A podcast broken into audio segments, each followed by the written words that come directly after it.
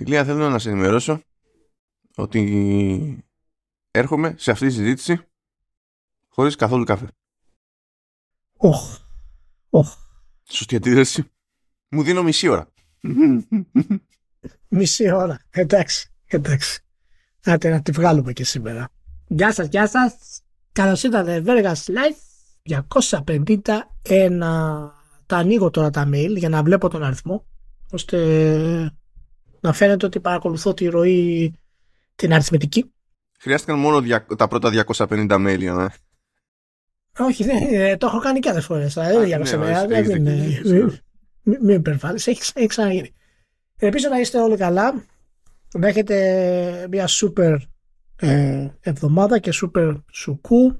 Ε, όσοι δεν έχετε ακούσει το προηγούμενο pod, ε, πηγαίνετε να το ακούσετε. Είναι γενικά μια ανάλυση περαιτέρω για το τι συμβαίνει στο, στη βιομηχανία με κυρίως focus και τη Sony ε, αυτή τη φορά. Ε, ξέχασα να το κάνω share γιατί είμαι κλεισμένος σε ένα δωμάτιο τις τελευταίες 12 μέρες. Διαβάζω 8 με 10 ώρες για τη σχολή που πάω και καταλαβαίνετε δεν υπάρχει ψίχουλο, δεν μπορώ να κάνω τίποτα. Ούτε, ούτε για κούρεμα έχω πάει. Η Σίλβια θέλει να με χωρίσει. Καταλαβαίνετε, έχει γίνει όλη η κατάσταση. Ε, κα- Επειδή δεν έχεις πάει για κούρεμα όμως, για ποιο λόγο από εδώ. Ναι, για κούρεμα και εντάξει, μπορεί να μην έχω κάνει και μπάνιο για 14 μέρες. Οπότε αυτό, Αυτό, μπορεί αυτό να πιστεύω είναι πιο καλός ε, λόγος χωρισμού. Λοιπόν, ναι. λοιπόν ε, αστείευω φυσικά. Περίπου. Οπότε, οπότε να είμαστε όλοι ok στην εβδομάδα που έρχεται. Έχουμε ωραία πραγματάκια σήμερα στο πόντο συνήθως. Έχουμε κάποια, κάποια οικονομικά καινούργια και κάποια τα οποία δεν τα περιμένετε. Ε, τα αποτελέσματα δηλαδή θέλω να πω. Ε, μας δείχνουν ωραίες ε, τάσεις. Έχουμε κάποιες εξτρά πληροφορίες από, από τη Microsoft και τη Sony γενικότερα για το τι συμβαίνει και με το PS4 Pro αλλά και τη σχέση με το Switch και όλα τα, τα συναφή. Έχουμε Direct, Partners Direct. Δεν ξέρω αν την καταλάβετε τη διαφορά. Είναι Partners Direct αυτό. Γιατί ο πολλής κόσμος περίμενε τα Triple H Nintendo και έχουν πάθει σοκ. Πού είναι τα παιχνίδια Πάλι της έγινε αυτό. Δεν έχω, δεν, δεν τσέκα- σου έχω πει ότι ναι, ναι, τα έγινε, αποφεύγω, αλλά έγινε πάλι μάλιστα έγινε στο αυτό. επίσημο κανάλι, στο επίσημο κανάλι Facebook ε, της ε, Nintendo. Πραγματικά ο κόσμος δεν, δεν καταλαβαίνω, δεν έχω τη δυνατότητα να, να, να συνειδητοποιήσω ορισμένα πράγματα τα οποία είναι τελείως τελείως απλά. Ένα από τα φοβερά που διάβασα ήταν ότι έπρεπε να, να ανακοινώσουν νέο σούπερ τίτλο. Θα ανακοινώσει νέο σούπερ τίτλο η εταιρεία στον ίδιο, για μια κονσόλα που φεύγει από την αγορά στον ίδιο χρόνο που θα βγάλει μια επόμενη κονσόλα από τώρα. Δηλαδή είναι κάποια πράγματα τα οποία ο κόσμος δεν καταλαβαίνω γιατί δεν μπορεί να συλλάβει κάποιες έτσι α- απόλυτα normal επιχειρηματικές αποφάσεις μιας εταιρείας. Αλλά θα μου πεις, αυτό γίνεται ανέκαθεν. Πάντα ο κόσμος κράει την Nintendo, πάντα ο κόσμος έχει παράπονα από την Nintendo και εμείς έχουμε περάσει από αυτή τη φάση και κάθε φορά η Nintendo μας ταπώνει. Δεν ξέρω αν την ξέρετε αυτή τη φράση. Όσοι είστε κάτω από 30 μπορεί να μην την ξέρετε. Εντάξει, Η κάθε, τάπα που φορά, λέμε. κάθε φορά. Μερικές φορές έχει ταποθεί και μόνη της. Μια-δυο φορές. Το έχει καταφέρει. Ναι, ναι, ναι, σ- σίγουρα, σίγουρα. Αλλά πάντα τελικά αυτός που τα απώνει τον άλλον είναι η Nintendo. Εμάς. Στην απόλυτη πορεία της. Οπότε κατεβάστε τους τόνους για την εταιρεία.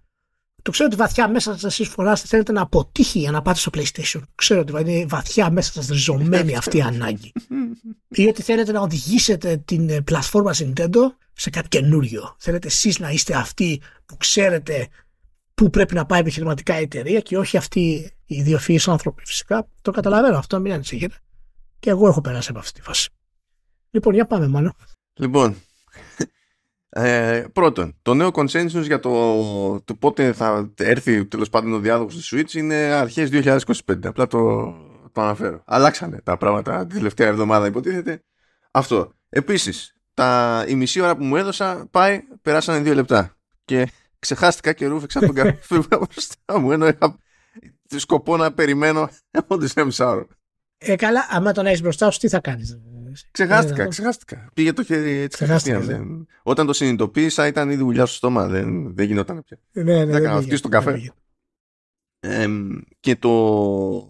Ε, και το άλλο είναι, δεν ξέρω, επειδή λες πω πω δεν έκανα το share και ξεχάστηκα και τα λοιπά και όσοι δεν το ακούσατε και αυτό, ε, θα σε βοηθήσω να αισθανθείς λίγο καλύτερα διότι την περασμένη εβδομάδα, στο περασμένο επεισόδιο, ξεχάστηκε και, και το σύστημα της Apple. Εμείς βγάλαμε επεισόδιο, αλλά το Apple Podcast είπε ότι ε, και ε, κάπως έτσι.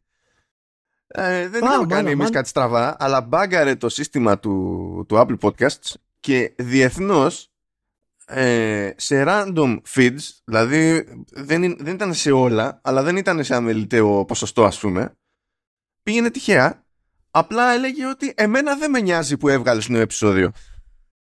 Ήταν, ήταν έτσι. Άστο. Χρειάστηκε μερικές μέρες. Ναι. Δηλαδή, χρειάστηκε πότε ήταν. Χρειάστηκε νομίζω τρεις μέρες από τότε που εμείς βγάλαμε το επεισόδιο να συνειδητοποιήσει. Τρεις μέρες; Ναι. Περίεργο. Εμένα μου ήρθε σχετικά OK. Okay. Δεν, δεν ήταν οικουμενικό. Δεν ήταν οικουμενικό.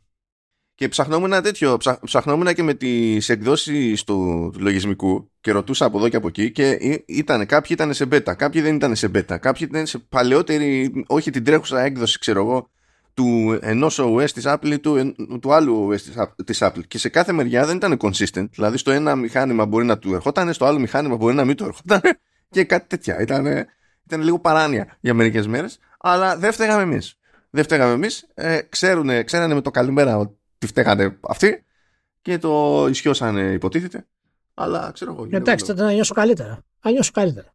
Ε, ναι, πιστεύω είναι ναι, γι' αυτό. Ε, ε, χαίρομαι που βοήθησα. Παρακάτω. Ε, δεν ξέρω γιατί το έβαλα αυτό επειδή το θεώρησα ότι θα είναι ήρεμο με βάση τη δική μας προϊστορία κάτι τέτοια δεν είναι ήρεμα αλλά τέλος πάντων θα δούμε. Ε, υποτίθεται ότι βγήκανε τα DICE Awards ε, 2024 ε, και έχουμε τέλος πάντων να πούμε στα γρήγορα το τι παίχτηκε εδώ χάμω. Οπότε πάω εγώ εδώ πέρα βουρ πατσά. Ε, καλύτερο animation Marvel Spider-Man 2 ε, πιστεύω δεν είναι δύσκολο. Ε, καλύτερο art direction Alan Wake 2. Καλύτερο. Τι λέει. Ωραίο. Ε, ναι. Τώρα αυτό είναι λίγο περίεργη η ονομασία. Outstanding achievement in character. Τέλο πάντων. Character, εντάξει. Marvel, Marvel Spider-Man 2 Miles Morales. Okay. Εκεί ήμουν, I don't get it. δηλαδή αυτό. Οκ, εντάξει.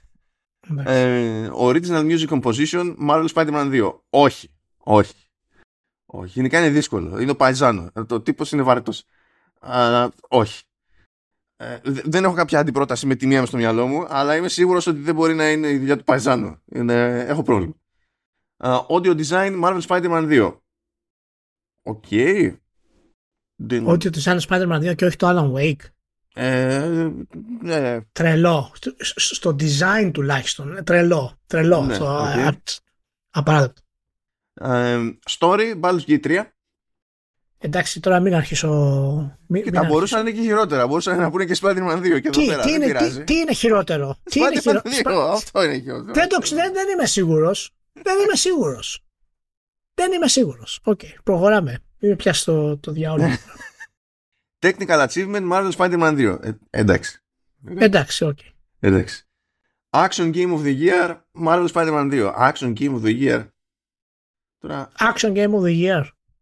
Ναι, για action που είναι να μου λέγε action adventure, τέλος πάντων action. Ε, φαντάζομαι ότι εκεί τα παίρνω όλα γιατί δεν βλέπω κατηγορία ξεχωριστή action adventure, αλλά είναι λίγο, λίγο περίεργο το, αυτό. Είναι λίγο περίεργο. Action Game of the Year. Okay. Adventure Game of the Year, The Legend of Zelda, Tears of the Kingdom. Adventure. Α, α, είναι adventure, δεν είναι action. Το Όχι, δεν, ναι, δεν κατα... Είναι, είναι, adventure. Περίεργο. Είναι περίεργη φάση. Είναι περίεργη φάση. Family Game of the Year, Super Mario Bros. Wonder. Τι family. Τι family. Και είναι και τα dice, δεν είναι είδαμε φως και μπήκαμε. δηλαδή, ναι. Fighting Game of the Year, Street Fighter 6. Εντάξει, νομίζω ότι έτσι κι αλλιώς δεν προλάβαινε υποψηφιότητα, ξέρω εγώ, κάνα Tekken και τέτοια. Δεν βγήκανε και καντάρια, δεν νομίζω ότι ξεχνάνε κάτι. Αλλά εντάξει. Racing Game of the Year, Forza Motorsport. Ε, τι άλλο βγήκε. Οπότε, ξέρω εγώ, ναι. Ε, role Playing Game of the Year, Baldur's Gate 3. Εδώ έχεις κανένα... το ή σου φτάνει το story; Role Playing το Baldur's Gate 3. Όχι, εντάξει, αυτό είναι ok. Λοιπόν, Sports Game of the Year, MLB The Show 23. Δεν μπορώ καν να έχω άποψη για MLB, λυπάμαι. Strategy Simulation Game of the Year, Dune Spice Wars. Όπα, Funcom. Σε θυμηθήκανε και εσύ. Αμάν. Έλα ρε εσύ. Μπράβο στο, στην DICE. Τσαχπίνικο. Τσαχπίνικο. Τσαχπίνικο, τσαχπίνικο. Online Game of the Year, Diablo 4. Ωραίο. Μπράβο. On- στο Τέσσερα. onli- στο online Game of the Year. Ο- ο- Online Game of the Year. Ναι. Επειδή έχει online component. Τι δεν καταλαβαίνεις. Έχει online component. Ε, τε- Οκ. Ε, και το Persona 5 Royal έχει επίσης online component. Ε, Είναι οκ. εντάξει, εντάξει. Τραβηγμένο, τραβηγμένο για online Game of the Year, αλλά τέλος πάντων έπρεπε να πάρει κάποιο βραβείο Diablo 4 γιατί είναι καλό. Και αυτό τώρα δεν είναι πιο action game από το. Θα μου πεις αν είναι action, action RPG, αλλά τε- τέλος πάντων. Δεν ναι. είναι action, είναι point and click αυτό. Δεν είναι Σε σε Τι είναι, πού είναι, πού είναι κλικ. Point, point and click adventure είναι. Diablo 4. Είναι point and carpio σύνδρομο βασικά, αλλά εντάξει. ναι. Είτε ερωτήτηδα.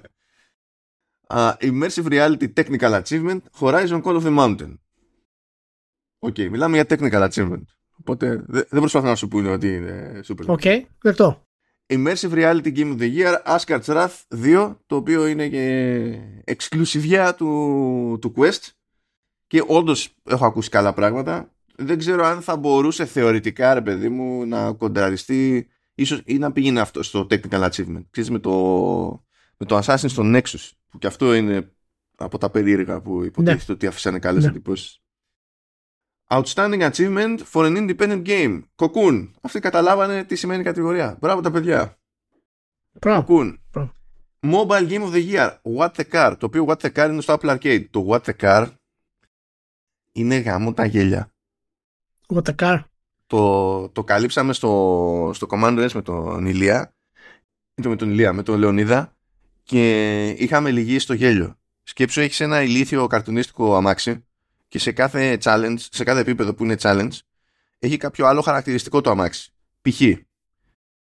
Ξεκινάς και το μαθαίνεις εκείνη την ώρα με το που ξεκινάει το επίπεδο. Σου λέει έχεις ε, τέσσερα κοντά πόδια. Το αμάξι, αντί για ρόδες.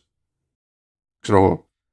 Ή, ή, ή έχεις, ε, δεν έχεις καθόλου ρόδες, έχεις ε, ε, δύο μεγάλα χέρια. Έχει, έχει κάτι κουφά, ξέρω εγώ, τελείως. Και ξαφνικά το μαθαίνεις, έχει, πώς είναι η λογική ρε παιδί μου; Πώς είναι στο WarioWare που έχεις τρία δευτερόλεπτα να συνειδητοποιήσεις τι πρέπει να κάνεις; Εδώ ξεκινά, δεν είναι το ίδιο γρήγορο, ξεκινά όμως ρε παιδί μου, ξαφνικά συνειδητοποιείς με τι έχεις να δουλέψεις και για κάμποσα δευτερόλεπτα μετά ελπίζεις. Είναι, είναι κάπως Ναι. έτσι. Πολύ πλάκα, πολύ Μια πλάκα. χαρά. Και φοβερή ποικιλία στις κουφαμάρες. Ε, να μάθουμε αν το κοκκούν ήταν υποψήφιο για Game of the Year. Στα DICE. Ε, θα την κάνω την απόπειρα, κάτσε να τελειώσω με τη λίστα. Λοιπόν, ε, Outstanding Achievement in Game Design, Baldur's Gate 3. Dramatic pause. Ε, ναι, εντάξει. Συμφωνώ. Οκ. Συμφωνώ. Εμ, επίσης, Outstanding Achievement in Game Direction, Baldur's Gate 3. Όχι, δεν συμφωνώ. Σε αυτό.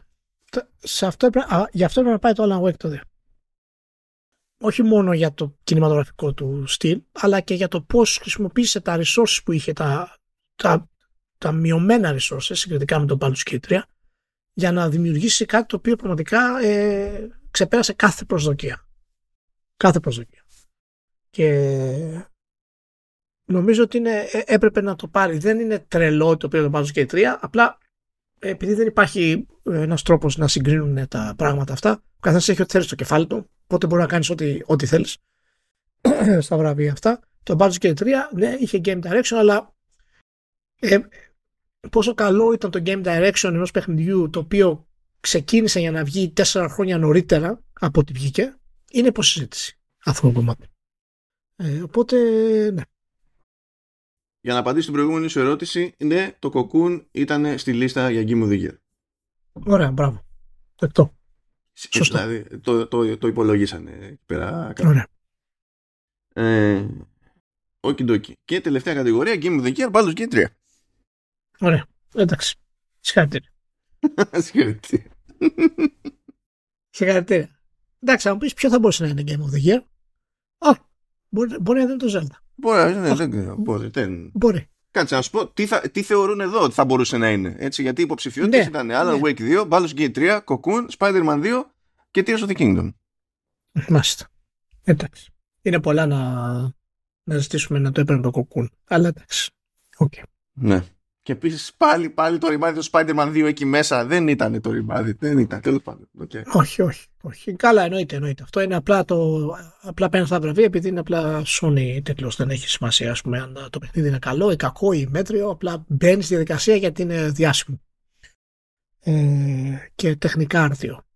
Εντάξει, δεν ήταν τρελά λάθη τα βραβεία κατά τη γνώμη μου. Ε, πάντα πέσανε και αυτή στη συνολική παγίδα που το 99% έχουν πέσει για τον Baldur's Gate 3 ε, το οποίο εντάξει, OK, okay, δεκτό. Ε, είναι κάτι το οποίο διαφωνώ και θα διαφωνώ για πάρα πολύ καιρό. Αλλά εντάξει, όταν όλοι αυτοί οι άνθρωποι και όλα αυτά τα στούντιο τα περισσότερα και συμφωνούν και τα λοιπά, τότε πιθανά εγώ είμαι αυτός που είναι λάθος στην όλη διαδικασία. Έλα, μην το χαλάς τώρα. Μια χαρά πήγε. εντάξει, γιατί; Μπορεί. Ε, εντάξει, παίζει. Λοιπόν, okay, για πάμε. Πάμε, πάμε να σοβαρέψουμε από το ε, Λοιπόν, ε, Epic Game Store. Τι ρόλο εδώ πέρα το Epic Game Store; Ε, παίζουν διάφορα άτομα. Ε, πρωτίστως ε, βγήκε το λεγόμενο Year in Review από την Epic και καλά πως πήγαν τα πράγματα στο Epic Game Store το 2023 και μέσα σε αυτό το Year in Review ε, ξεφούρνησε η Epic α και πούστε ε, η Apple μας επανέφερε το developer account στη, στην Ευρώπη μέσω μιας θηγατρικής στη Σουηδία και τα λοιπά και πάμε βούρ στον πατσά, θα βγάλουμε Epic Game Store σε iOS στην Ευρώπη. Αυτό το μάθαμε μέσα από το Year in Review. Και το άλλο που πετάχτηκε μετά κατόπιν ερωτήσει ο Tim Sweeney, λέει θα είμαι ο πρώτος που αναγνωρίσει, που αναγνωρίσει μια κίνηση καλής θέλησης. Και είμαι, το κοίταζα εγώ και λέω τι κίνηση καλής θέλησης, αφού βάσει το DMA θα έπρεπε κάπως να τους αφήσει σε αυτή την περίπτωση. Έτσι κι αλλιώς. Τι, τι συμβαίνει. Δεν, κα, δεν καταλαβαίνω Tim Sweeney. Δηλαδή, δεν γίνεται να διαφωνώ όλη την ώρα με τον Tim Sweeney για το πώς αντιλαμβάνεται την πραγματικότητα. Ε, OK. Okay. Ε, βγήκαν όμως και ένα μάτσο στατιστικά και όντως για το πώς πήγαινε παιδί μου το store. Ε, και επειδή παρακολουθούμε εκ των πραγμάτων την όλη φάση με την Epic γενικότερα ε, έχει λίγο ζουμί από την άποψη ότι καλά πήγε αλλά πώς πήγε καλά. Λέει ρε παιδί μου ότι ε, το, το store έχει φτάσει σε παραπάνω από 270 εκατομμύρια ε, κατόχους PC. Έχει χρησιμοποιηθεί κάπως. Και ότι γενικά η εταιρεία έχει ε, 804 εκατομμύρια λογαριασμούς Epic ασχέτως πλατφόρμας. Με τη λογική ότι κάποιος μπορεί, θα χρειαστεί ένα account για να παίξει εγώ, το Fortnite σε κάποια κονσόλα ή ξέρω εγώ στο τηλέφωνο ή ό,τι να είναι, άσχετα με το ότι δεν έχει να κάνει με το Epic Game Store η φάση. Αλλά αυτό το account είναι έτοιμο μετά για το Epic Game Store. Είναι ενιαίο. Ε, ανέβηκαν λέει. Εντυπωσιακό νούμερο. Και το total PC users 270 εκατομμύρια plus και τα 804 το οποίο είναι Epic ε, cross-platform accounts ε, το οποίο ε, φυσικά άμα βάλεις κάτω ξέρεις από τα κινητά μέχρι τα, τα iPad ε, τα Switch, PlayStation, Xbox, προηγούμενες κονσόλες και τα λοιπά δεν φαίνεται τόσο εντυπωσιακό αλλά σαν ενιαίο σύστημα, το πώς λειτουργεί και το έκανα πρόσφατα μάλιστα γιατί ήθελα να, να συνδυάσω τους δύο λογαριασμούς του, του Switch με ένα νέο PlayStation και ένα νέο Xbox παραδείγματος χάρη. Και είναι πολύ απλή η διαδικασία και μπορείς να συνδυάσεις... λογαριασμούς τον, Epic προφανώς, έτσι. Epic, Epic, ναι. Epic. Το Epic account σας παραδείγματος χάρη ε, το οποίο πάει ένα παιχνίδι, έτσι δεν το συνδέεις γενικά. Πάει ένα παιχνίδι παραδείγματος χάρη, μπορείς να το συνδέσει στο PlayStation και αμέσως έχεις ε, το χαρακτήρα σου στο PlayStation. Παραδείγματος χάρη και μπορεί να το κάνεις ταυτόχρονα στο Xbox και ταυτόχρονα στο Switch. Και φυσικά στο PC που τους άλλους από εκεί ξεκίνησε. Είναι, είναι ένα ωραίο ε, σύστημα. Εντάξει, δεν είναι very σε άμεσο για κάποιον που δεν μπορεί να το καταλάβει εύκολα, αλλά λειτουργεί και είναι, και είναι ok. Αυτό το total PC users, 270 εκατομμύρια. Έτσι. Ε, αυτό πρέπει να εξηγήσουμε λίγο τι σημαίνει. Γιατί θα πρέπει να πούμε τι εννοεί ακριβώς η Epic με αυτό. Στο, η Steam παραδείγματος χάρη ε, φτάνει 130 εκατομμύρια. Μηνιαίος. Ναι, μηνιαίο, μηνιαίος, γιατί εδώ είναι total στο, γιατί το μηνιαίο ρεκόρ εδώ που κάνανε, που το κάνανε και το, το Δεκέμβριο, επειδή βάλανε και τα Lego Fortnite και τα λοιπά στην ουσία, ε, ήταν 75 εκατομμύρια το μηνιαίο τους ρεκόρ. Ναι, οπότε γι' αυτό, αυτό πρέπει να το πούμε, γιατί φυσικά η Epic παρουσιάζει ολόκληρο το νούμερο και φαίνεται εντυπωσιακό, αλλά άμα το αναλύσεις κάτω συγκριτικά με τον ανταγωνισμό, έχει ακόμα πάρα πολύ ψωμί για να φτάσει. Οπότε, όπως είπαμε, ναι, είναι εντυπωσιακά τα, τα νούμερα, αλλά αν τα αναλύσεις, τα βάλεις κάτω, είναι τουλάχιστον μια πολύ καλή αρχή ε, για να πας κάπου. Δεν είναι δηλαδή ο σκοπός για να γιορτάσει η Epic, έτσι. Ναι, και το επόμενο σημείο βασικά είναι που ε, δεν πιστεύω ότι την παίρνει να γιορτάζει αβέρτα. Διότι ανέβηκε ο τζίρος, δηλαδή το 23, ε, κάηκαν 16% παραπάνω φράγκα στο Epic Game Store. Αυτό είναι το καλό της υπόθεσης. Ναι. Αλλά το ποσοστό, το, το, το νούμερο που αντιστοιχεί ε, σε συναλλαγές που έχουν να κάνουν με τίτλους που δεν είναι της Epic έπεσε 13%. Οπότε όλη αυτή η βελτίωση πάνω κάτω, ε, όλη αυτή η βελτίωση τέλος πάντων, η βελτίωση κρέμεται πολύ περισσότερο από το τι κάνει η Epic με το Fortnite παρά από το πόσο ρολάρει το store store για τους υπολείπους. Ναι, δεν είναι, ε, δεν είναι υψηλά τα νούμερα. Ούτε και το 16% ε, είναι υψηλό νούμερο. Που είναι η αύξηση ε, του πόσο ξόδεψε κάποιος για το Epic Game Store ε, σε χρόνο με χρόνο. Οπότε, εντάξει, δεν είναι ό,τι καλύτερο για την Epic αυτό το πράγμα, αλλά ξέρουμε φυσικά και το προσπαθεί να το κάνει η Epic να, να διαφοροποιηθεί από το Fortnite και να το εμπλουτίνει. Έτσι, δηλαδή ήδη μέσα, απλά... Εντάξει, να διαφοροποιηθεί. Είναι σαν να βάζει. Ναι, τέλος πάντων. Ναι. Και πάλι ομπρέλα το Fortnite είναι. Ναι, ναι, αυτό, α, αυτό θέλω να πω. Ότι ε, είναι ακριβώς τι σημαίνει, γιατί από τη μία η διαφοροποίηση να έχεις διαφορετικά στυλ παιχνιδιού μέσα στο Fortnite είναι σωστή επιλογή, αλλά παραμένει δεμένος στην ομπρέλα του Fortnite καθώς πέφτεις με αυτό το, το ανεξίπτωτο αιώνια. Οπότε ε, δεν ξέρω κατά πόσο τους παίρνει αυτή τη στιγμή και ίσως αυτή είναι η απόφαση που απόφασαν να κάνουν αυτή τη μεγάλη κίνηση με τα Lego και ύστερα τη Disney και τα λοιπά. Ε, ίσως είναι η τελική τους απόφαση από το να ξεκινήσουν κάποιο νέο franchise ή να προχωρήσουν εκεί. Και αυτή είναι η πιο safe επιλογή. Και είμαι σίγουρος ότι θα ανέβει ακόμα περισσότερο το Fortnite με άλλα παιχνίδια μέσα στο Fortnite. Ναι και καλά αυτό, αυτή είναι η δική τους εκδοχή του, του Metaverse που και καλά θέλουν του να Metaverse, φτιάξουν. ναι. Θα ολοκληρωθεί εν τέλει αυτό το, για πρώτη φορά αυτό το Super Metaverse ας πούμε των, ε, των παιχνιδιών. Ε, εντάξει, ναι, okay, εντάξει, δεν είναι τρελή απόφαση γενικά ε, όταν έχεις ένα παιχνίδι το οποίο είναι πλατφόρμα, είναι λογικό να θες να το εκμεταλλευτείς όσο γίνεται και να μην πάρεις ρίσκο. OK. Okay. Τι άλλο έχουμε; Λοιπόν, φεύγουμε, έχουμε τα της Bandai εκεί πέρα. Γιατί βγάλανε και αυτοί τα αποτελέσματά τους και τέλος πάντων παράπλευρα προέκυψαν και κάτι άλλα πραγματάκια. Όταν, ε, πρέπει να χάρηκαν. Ε, μια, μια χαρά περνάνε οι Ιάπωνες. Κοίτα, στη χειρότερη, στη χειρότερη ε, το γεν πηγαίνει από το κακό στο χειρότερο και αυτό ναι. τους βολεύει. Γιατί ναι. αν, αν πουλήσουν ακριβώς το, το, τον, τον ίδιο τζίρο που κάνουν εκτός τέλος πάντων οι Ιαπωνίας από τη μια χρονιά στην άλλη καταλήγουν και βγάζουν περισσότερα λεφτά σε γεν. Και πάνε όλα πάνω. Δηλαδή ακίνητη να είναι. Ναι. ναι. Οπότε η κατάληξη είναι ε, ο τζίρος πάνω 3,9% ε, καλά, τους έπεσε εδώ πέρα κερδοφορία 28 μισό. Δεν πειράζει, δεν θα, θα πάθουν τίποτα. Και τους έπεσε και το digital, ε, τα digital entertainment sales που είναι αυτά που ασχολούνται με τα games κατά 8,9. Ε, αλλά είναι και το ποιόν των κυκλοφοριών τώρα που συγκρίνουμε. Έτσι, γιατί μην ξεχνάμε, είμαστε μια χρονιά που δεν είχε καμία σχέση με Elden Ring. Ναι, Ενώ η προηγούμενη χρονιά είχε σχέση με Elden Ring. Αυτά θα φαινόντουσαν ε, είναι μια χρονιά χωρίς, μεγάλους, ε, χωρίς μεγάλες κυκλοφορίες για μια εταιρεία που είναι σε άνοδο. Και νομίζω είναι, είναι καλά νούμερα. Η κυκλοφορία είναι απόλυτα φυσιολογική. Και το digital επίσης το θεωρώ λογικό σε έναν βαθμό διότι οι Ιάπωνες δεν σπρώχνουν το digital γενικά. Με την ιδέα ότι ελάτε να το βιώσετε όπως πρέπει και είναι μέρος δηλαδή της κουλτούρας τους. Οπότε, ναι. Πάντως καλά πήγε το Armored Core 6.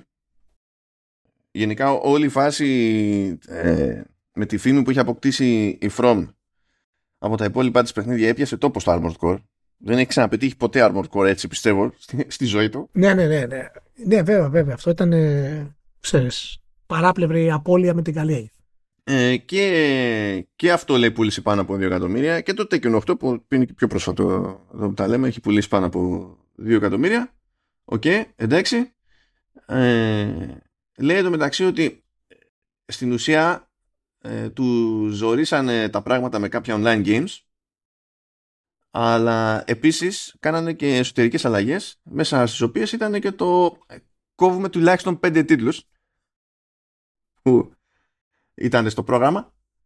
Ε, και ακούμε κάτι πραγματάκια τύπου σαν, σαν και αυτά που λέγει Square Enix αλλά τώρα όταν τα λέει Square Enix είναι, είναι λίγο αλλιώς που λέει μπλα μπλα και μπλα ε, θα κοιτάξουμε λέει ε, We plan to strengthen our title portfolio and follow stricter quality control during development.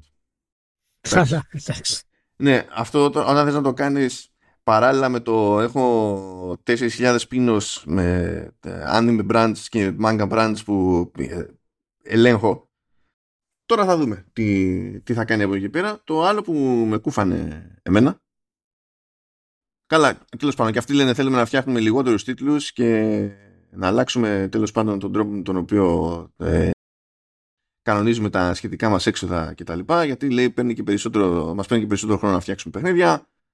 Ε, οπότε και ο χρόνος απόδοσης της α ή β επένδυσης πηγαίνει παραπέρα και τα, και τα συναφή. Ε, και πάλι λέει ότι τέλος πάντων πρέπει να ζυγίσουμε λίγο αλλιώς το πότε ασχολούμαστε με τίτλους που μπορούν να πιάσουν τόπο ε, σε στρατηγικό επίπεδο παγκοσμίως και πότε ασχολούμαστε με πιο casual stuff για πιο χαλαρούς παίκτες ξέρω εγώ και τέτοια.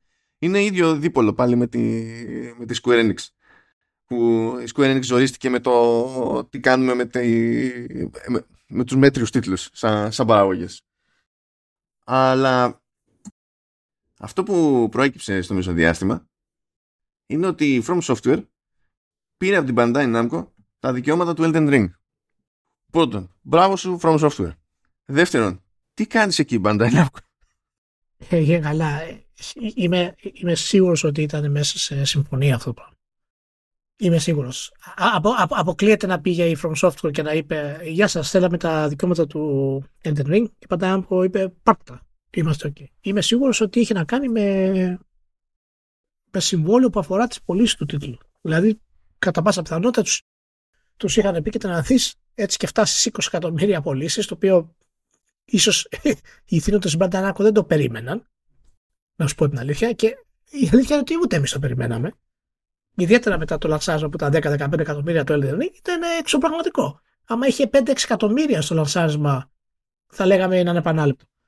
Ε, και, και προφανώς τώρα μετά από ένα χρόνο έκανε και εκείνο όρος. Δεν βλέπω άλλη επιλογή σε αυτό το κομμάτι εκτός αν κάνουν κάποια άλλη οικονομική συμφωνία μετά. Και μπορεί του είπε πάρτε το IP, αλλά ε, εγώ θα είμαι publisher ας πούμε αυτόν τον IP για τα επόμενα χρόνια. Και θα παίρνω πούμε, το, το κομμάτι μου. Είναι, είναι, είναι περίεργο. Πάντως αυτό ανοίγει τις πόρτες για διάφορα πράγματα του Elden Ring. Και το Elden Ring είναι το πιο δυνατό IP αυτή τη στιγμή της, ε, της From Software ε, και εντάξει ίσως και το και το Bloodborne αλλά αυτό είναι κατόπιν εορτής. Είναι περισσότερο cult η όλη διαδικασία. Αλλά... Και το, το Bloodborne το ελέγχει η Sony.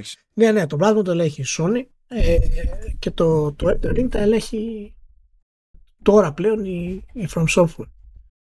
Και κρατάει επίσης ακόμα το Dark Souls, έτσι. Αυτό, αυτό είναι Bandai Namco Dark Souls. Δεν το έχει η From. Έχει, έχουν πάει όλα παντού, ξέρω. Ναι. Βάλε ότι και σε. Ε, και η From Software ανήκει στην Καντοκάβα αλλά ταυτόχρονα το 30% της From, της From Software ανήκει στη Sony και στη Tencent είναι, είναι τα πάντα όλα ξέρω Εκεί. Ναι. Α, και φτάσαμε, φτάσαμε μέχρι εδώ πέρα. Σκολήσω και εδώ το, το ρημάδι, το, το expansion. Απίστευτο, Ηλία. Ανακοινώθηκε επιτέλους το expansion του, του Elden Ring. Πιστεύω ότι το περίμενε κανένας. Ε, αλλά ακόμα και ε. εκεί είχα παράπονα. Φάση, είχα παράπονα από την, ανάποδη. καλά, είναι δυνατόν να πηγαίνουν οι τύποι της Nintendo και να βάζουν το Direct λίγο πριν την ανακοίνωση του, του Elden Ring. Και λέω, έχει δώσει την εντύπωση Nintendo ότι, ότι νοιάζεται. Τι, τι, τι. Τι κάνουν οι άλλοι, δεν έχει. Ω, θα πληγωθεί η Nintendo από το trailer του Elden Ring. Ναι, και θα βγει τζούφιο και το partner showcase εντωμεταξύ. Που θα τα βάψει μαύρα, δεν θα ξέρω πού να φύγει. Όχι, όχι, παιδιά, μην ανησυχείτε. Δεν, δεν, δεν έχετε καταλάβει σε ποιο γήπεδο παίζει η Nintendo. παίζει, παίζει στο διπλανό γήπεδο. Δεν είναι στο ίδιο γήπεδο. Είναι αυτό ακριβώς τέλος πάντων που λέγανε οι φήμε ω τίτλος Shadow of the Earth Tree. Εντάξει, θα βγει 21η Ιουνίου. Εντάξει, ε, μπράβο, μας πηγαίνει λέει στο The Land of Shadow. Κάτι λέει σαν prequel setting στο κανονικό Elden Ring. Και εμένα με σκοτώνει η επόμενη φράση του, του Ars Technica που λέει Potentially inside the deity's dreams. You can never be too sure. Είναι χαρακτηριστικό της όλης φάσης. Τι χαρά, τι παράνοια. Αλλά δεν ξέρω αν σε χαροποιεί το ότι θα έχει hand-to-hand combat πλέον. Ναι, ναι, εντυπωσιακό τρέλερ είναι ένα ακόμα σκαλάκι. Ε, και εδώ μου ήρθε τώρα και μια άλλη ε, ιδέα για αυτό, το οποίο έχει να κάνει και με το ε, και με το πώς ε, είχε λειτουργήσει η Bungie με τη, και τη Microsoft τη συμφωνία. Έτσι δεν αποκλείεται να, να τους έδωσαν το Elden Ring και να τους έχουν δεσμεύσει για ένα νέο IP το οποίο θα βγάλουν στην Bandai Namco και θα ανήκει στην Bandai Namco. Καλά και το expansion εντωμεταξύ είναι στην έκδοση της Bandai έτσι δεν είναι ότι ξαφνικά ναι, ναι, ναι, ναι, ναι. Όχι. Ε, όπως και κάνει και με η Microsoft με την Bungie που σου είπαν ok είσαι free to go αλλά εγώ κρατάω το IP και πάνε σε δεκτική παραδείγματος χάρη για να προχωρήσει. Λοιπόν για να δούμε τώρα τι, τι θα γίνει. Εντυπωσιακό το τρέλερ, δεν, δεν το συζητάμε. Ε, αν, αν σας αρέσει αυτό το είδος του, του παιχνιδιού ας πούμε όσον αφορά τη δυσκολία και το design και το όλο αυτό το, το cryptic ας πούμε το μυστικοπαθές των χαρακτήρων το είσαι, είσαι ok. Ε, αλλά χτίζει λίγο ακόμα παραπάνω το, το σύστημα μάχης έτσι, λίγο ακόμα παραπάνω. Ποιος έχει το, το IP του, ε, του Sekiro; Activision. Είναι όλα παντού. Activision. Activision, ναι. Okay, οπότε είναι μεγάλη νίκη αυτό για την Bandai Namco. Έτσι. Το πρώτο IP το οποίο της πηγαίνει. Sekiro είναι στην Activision, Bloodborne είναι στη Sony, Dark Souls είναι στην, ε, στην Bandai Namco. Εντάξει, της πήγε και το Elden Ring όσο έπαιζε το κονέα, αλλά το Dark Souls έτσι αλλιώς είναι στα χέρια της. Ναι, και της πήγε αυτό. Σε κάθε βήμα της πήγαινε και καλύτερα, ρε παιδί μου. Είναι βασικά ναι, στη ναι. Sony είναι το Demon Souls και το Bloodborne. Στην Bandai είναι, είναι το Dark Souls. Ε, Sekiro στην Activision και τέτοιο. Και... Ναι, είναι το πρώτο IP το οποίο της ανήκει της From. Από όλα αυτά. Είναι ναι, μεγάλη υπόθεση. Είναι μεγάλη υπόθεση. OK. Okay. Πάμε να φύγουμε. Πάμε να φύγουμε. Ε, ένα σχόλιο έχουμε να προσθέσουμε εκεί πέρα στα τη Sony που τα λέγαμε την περασμένη εβδομάδα διότι στο, τέτοιο, στο Q&A ε, μετά τα αποτελέσματα του τριμήνου είπε, είπε ένα ωραίο εκεί πέρα ο, ο Τοτόκι που λέει ε, ότι θέλει την Bungie to be better at assuming accountability for development timelines.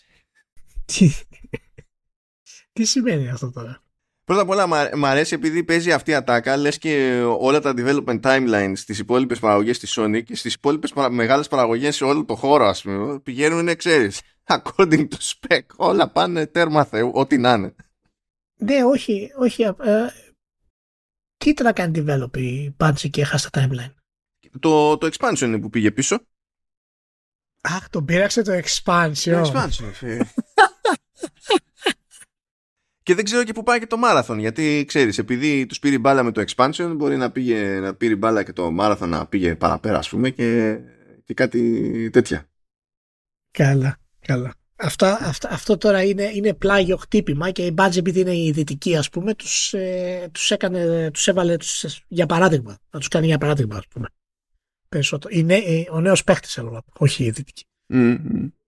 τέλος πάντων εντάξει ναι OK okay. περιμένω να δω τι θα πει για τα υπόλοιπα η διασκεδαστική λεπτομέρεια είναι ότι θυμηθείτε παιδιά ένας λόγος που αγοράστηκε η Bungie είναι για να βάλει τους υπόλοιπους σε σειρά η Bungie. Ναι, ναι. Καλά πάει. Να βάλεις υπόλοιπους σε σειρά και να βγάλει το, ε, το Marathon. Έπρεπε να πει ok για το online κομμάτι του, του Last of Us.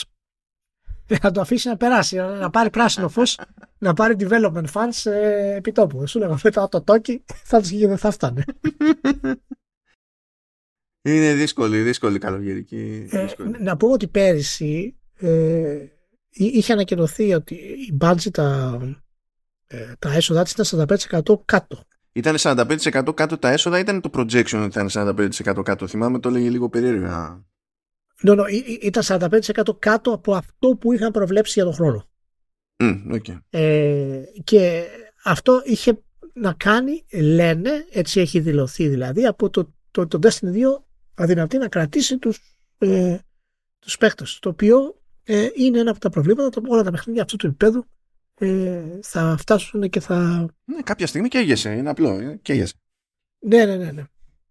Οπότε πραγματικά το είπαμε πριν καιρό, πριν μήνες, όχι πολύ καιρό, όταν είχαν ανακοινωθεί κάποια κυρίως ε, τα αποτελέσματα της Bungie σε σχέση με τη Sony και το, το συμβόλαιο της Sony που έχει κάνει με την Bungie ε, η Bungie σας το λέω θα διαλυθεί ως Bungie θα γίνει όπως είχε γίνει με την Bioware και την EA θα γίνει η Bungie για τη Sony θα γίνει first party studio ε, και ξεχάσετε την εξαρτησία της Άρα δεν εννοείς ότι θα διαλυθεί, εννοείς ότι θα, κάνει τα, θα καταλήξει να πάρει το κουμάντο η Sony και τέτοια αυτό. Ναι, δεν ξέρω. Ναι, ε, ναι, ε, εκτός αν εννοείς ότι η Bioware υφίσταται ήδη υπό την EA.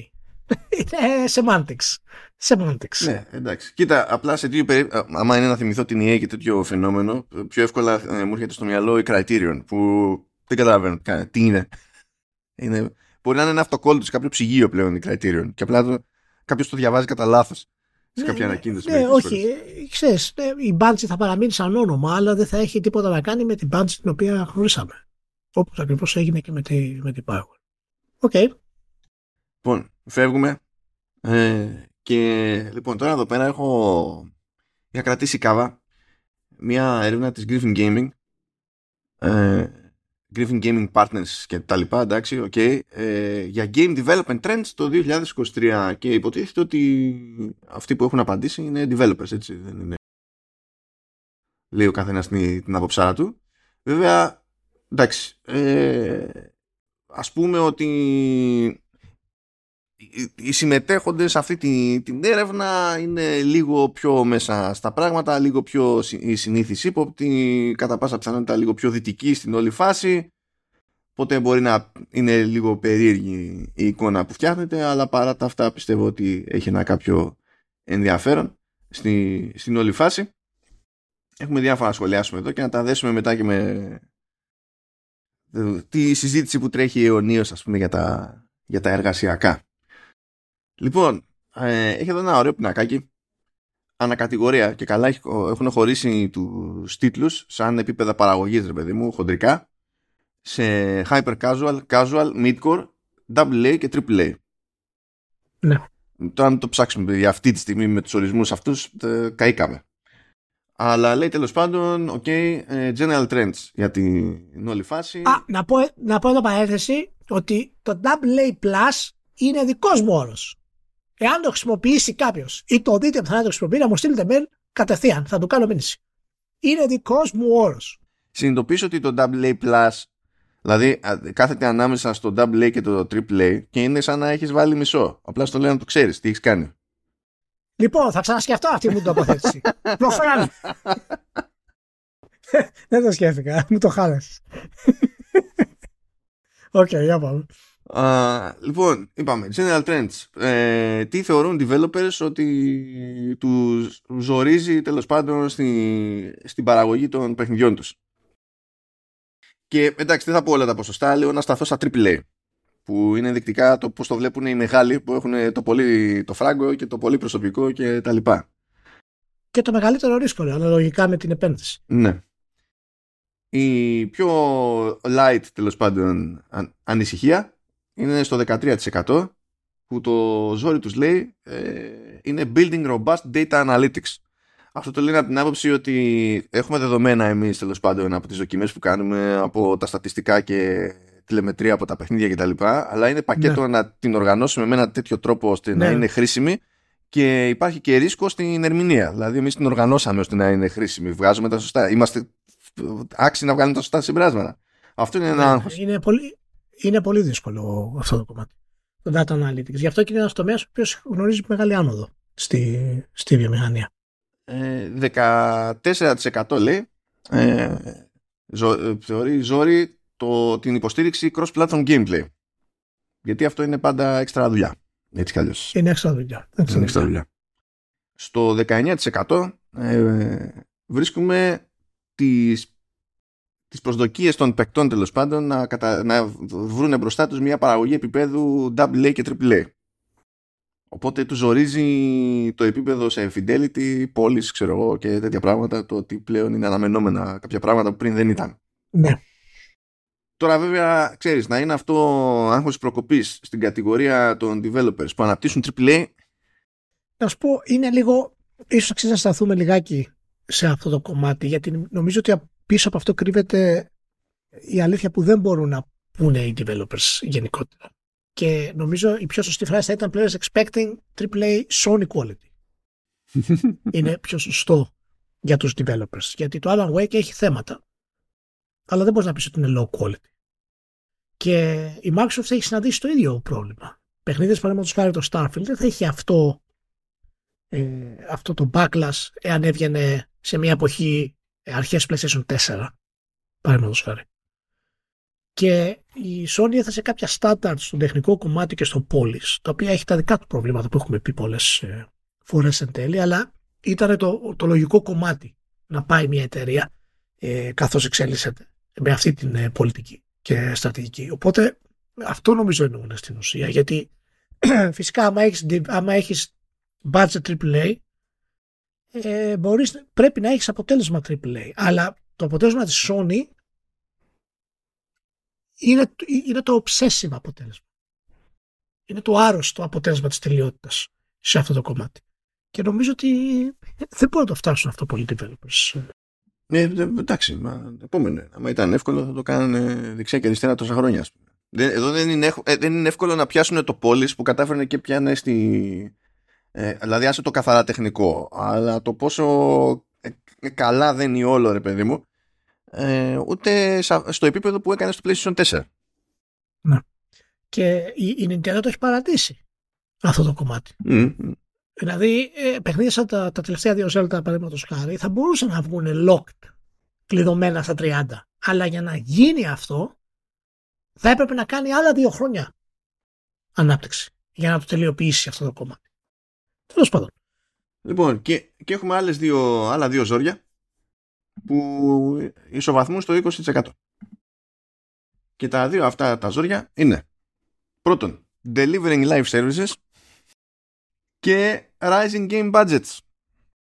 Και έχω καλά πάει και το, στο AAA quality και το, όλα συνεισφέρουν στο budget αλλά πιστεύω ότι μόλις πας να μπλέξεις τα δύο live services με AAA φυσικά το budget έχει πάει τέρμα θεού που έτσι κι αλλιώς μπορούσε να πάει τέρμα θεού και με τα υπόλοιπα τέλος πάντων αλλά ναι, δεν το λες εύκολο γιατί τα live services θέλουν κεφάλια πολλά θέλουν άτομα πολλά Απλά είναι φοβερό εδώ τη διαφορετική οπτική. Και οι publishers μιλούν για, για development costs, ότι είναι το πρόβλημα επειδή μεγαλώνουν και οι developers για, για development budgets.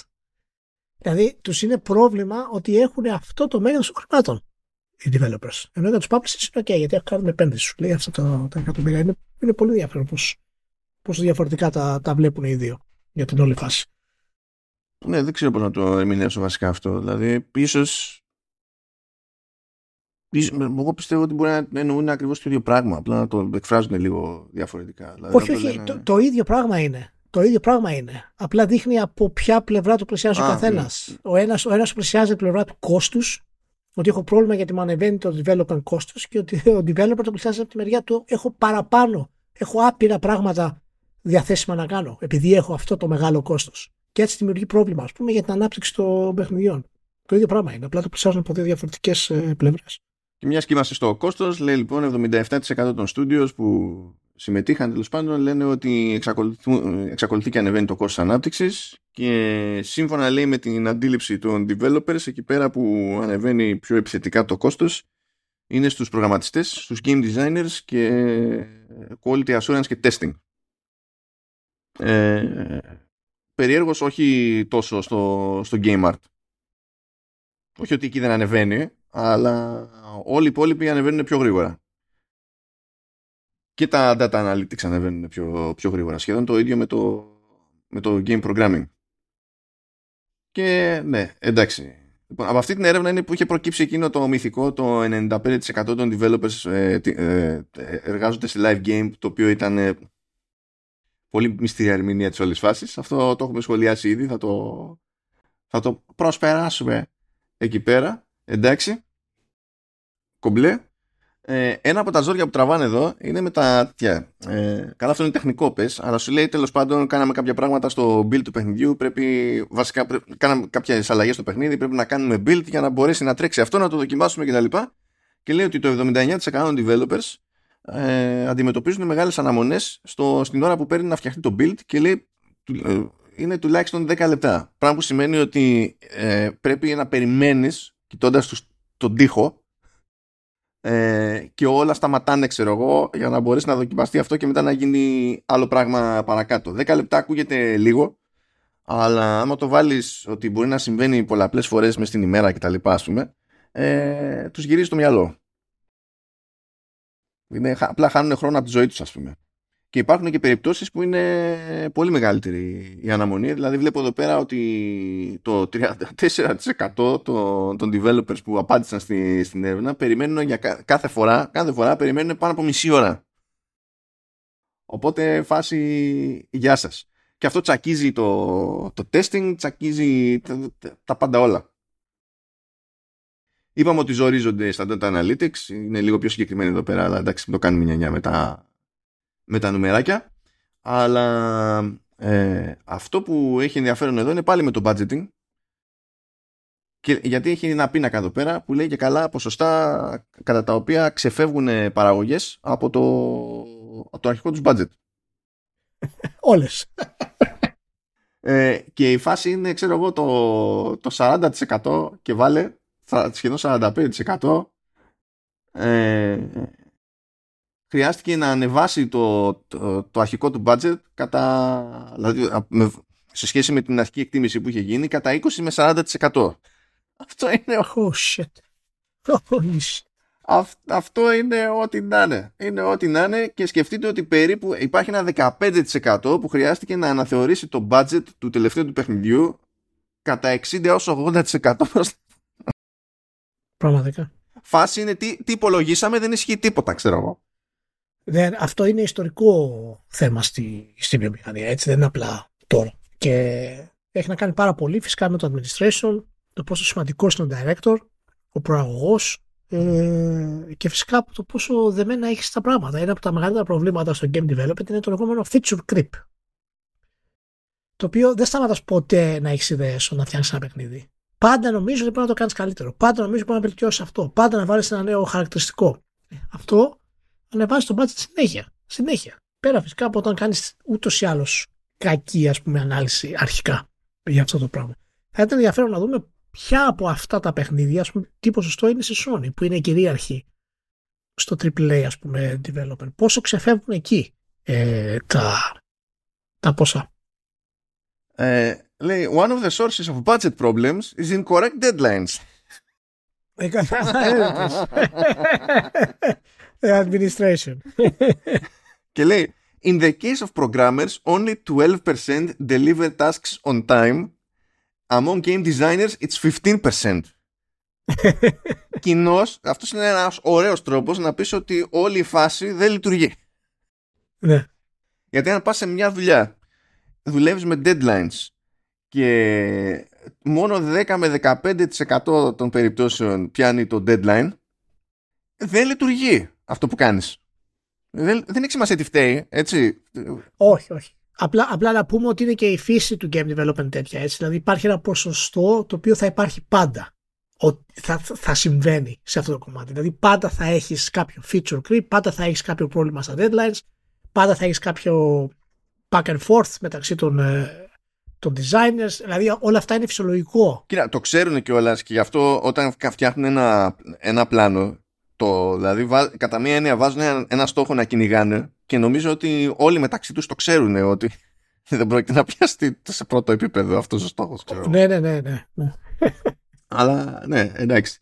Α, άλλο ζήτημα που έχουν λέει γενικά είναι σε τεχνικό επίπεδο το, έχουν το λεγόμενο technical debt που λέει ότι έχουμε κάνει πράγματα ξέρω εγώ σε εργαλεία και τέτοια και έρχεται η ώρα να πάμε στο επόμενο παιχνίδι ε, και μας ζορίζει πλέον το ότι έχουμε μείνει πίσω και πρέπει να δουλεύουμε παράλληλα και τα εργαλεία κτλ. Τώρα το τι προτιμά ο καθένας ε, εξαρτάται από το μέγεθος του στούντιο. Εδώ βλέπω τρεις κατηγορίες που τα έχουν χωρισμένα. Small indie, mid-sized και, και large studios. Ε, και υποτίθεται ότι αυτοί που έχουν λιγότερο πρόβλημα με, τα, με τη συντήρηση, όχι ότι είναι μικρό, είναι ξέρω εγώ σχεδόν 50%, αλλά το μικρότερο πρόβλημα το έχουν οι μεγάλοι στη συντήρηση των, των δικών τους custom tools κτλ. Γιατί μπορούν να έχουν στρατιά από ανθρώπους φαντάζομαι και, και τέτοια. Ε, από την άλλη βέβαια, επειδή ακριβώς όλα αυτά είναι πιο αργοκίνητα καράβια ε, για τη μεγάλη εικόνα, τα μεγάλα στούντιο είναι που θεωρούν ότι είναι θέμα χρόνου πάντα να έχουν μεγαλύτερο πρόβλημα με technical debt. Δηλαδή το πιστεύουν πάλι εκεί πέρα γύρω στο 50% και, και τέτοια. Ότι όταν θα έρθει η ώρα και θα λυγίσει το πράγμα, ακούς Bethesda με τις μηχανάρες σου εκεί πέρα απλά just saying για φάση ρε παιδί μου. Ε, και αυτό πηγαίνει τέλος πάντων και καθορίζει το πόσο πιθανό είναι κάποιος να πάει σε μηχανή έτοιμη ή όχι γιατί και αυτή η επιλογή μετά έχει τα δικά της ζητήματα ρε παιδί μου. Στις έτοιμες μηχανές ας πούμε ε, σου λέει ε, μπορεί να γλιτώνω όταν είμαι μικρός μπορεί να γλιτώνω ε, λεφτά ή και μεγάλος τέλος πάντων αλλά αυτό δεν είναι σίγουρο. Δεν σημαίνει αυτόματα ότι η μηχανή δεν χρειάζεται κάποια καστομιά για να λειτουργήσει σε κάποιο επίπεδο ακριβώς έτσι όπως τη θέλω εγώ. Και αν η καστομιά είναι μικρή, πάει και έρχεται. Μπορεί να με συμφέρει. Αν η καστομιά είναι μεγάλη, τότε μπορεί να μην έχει κανένα νόημα να πηγαίνω σε έτοιμη μηχανή, ας πούμε. Και να πρέπει να βγάζει περισσότερο νόημα να κάψω χρήμα και χρόνο στο να φέρω τα πράγματα εκεί πέρα που τα θέλω. Αλλά. Ναι, εντάξει, τέλος πάντων. Εντάξει, δεν είναι εύκολες αποφάσεις αυτές. Δεν μιλάμε ότι είναι εύκολες, έτσι, προφανώς. Όχι βέβαια, όχι βέβαια.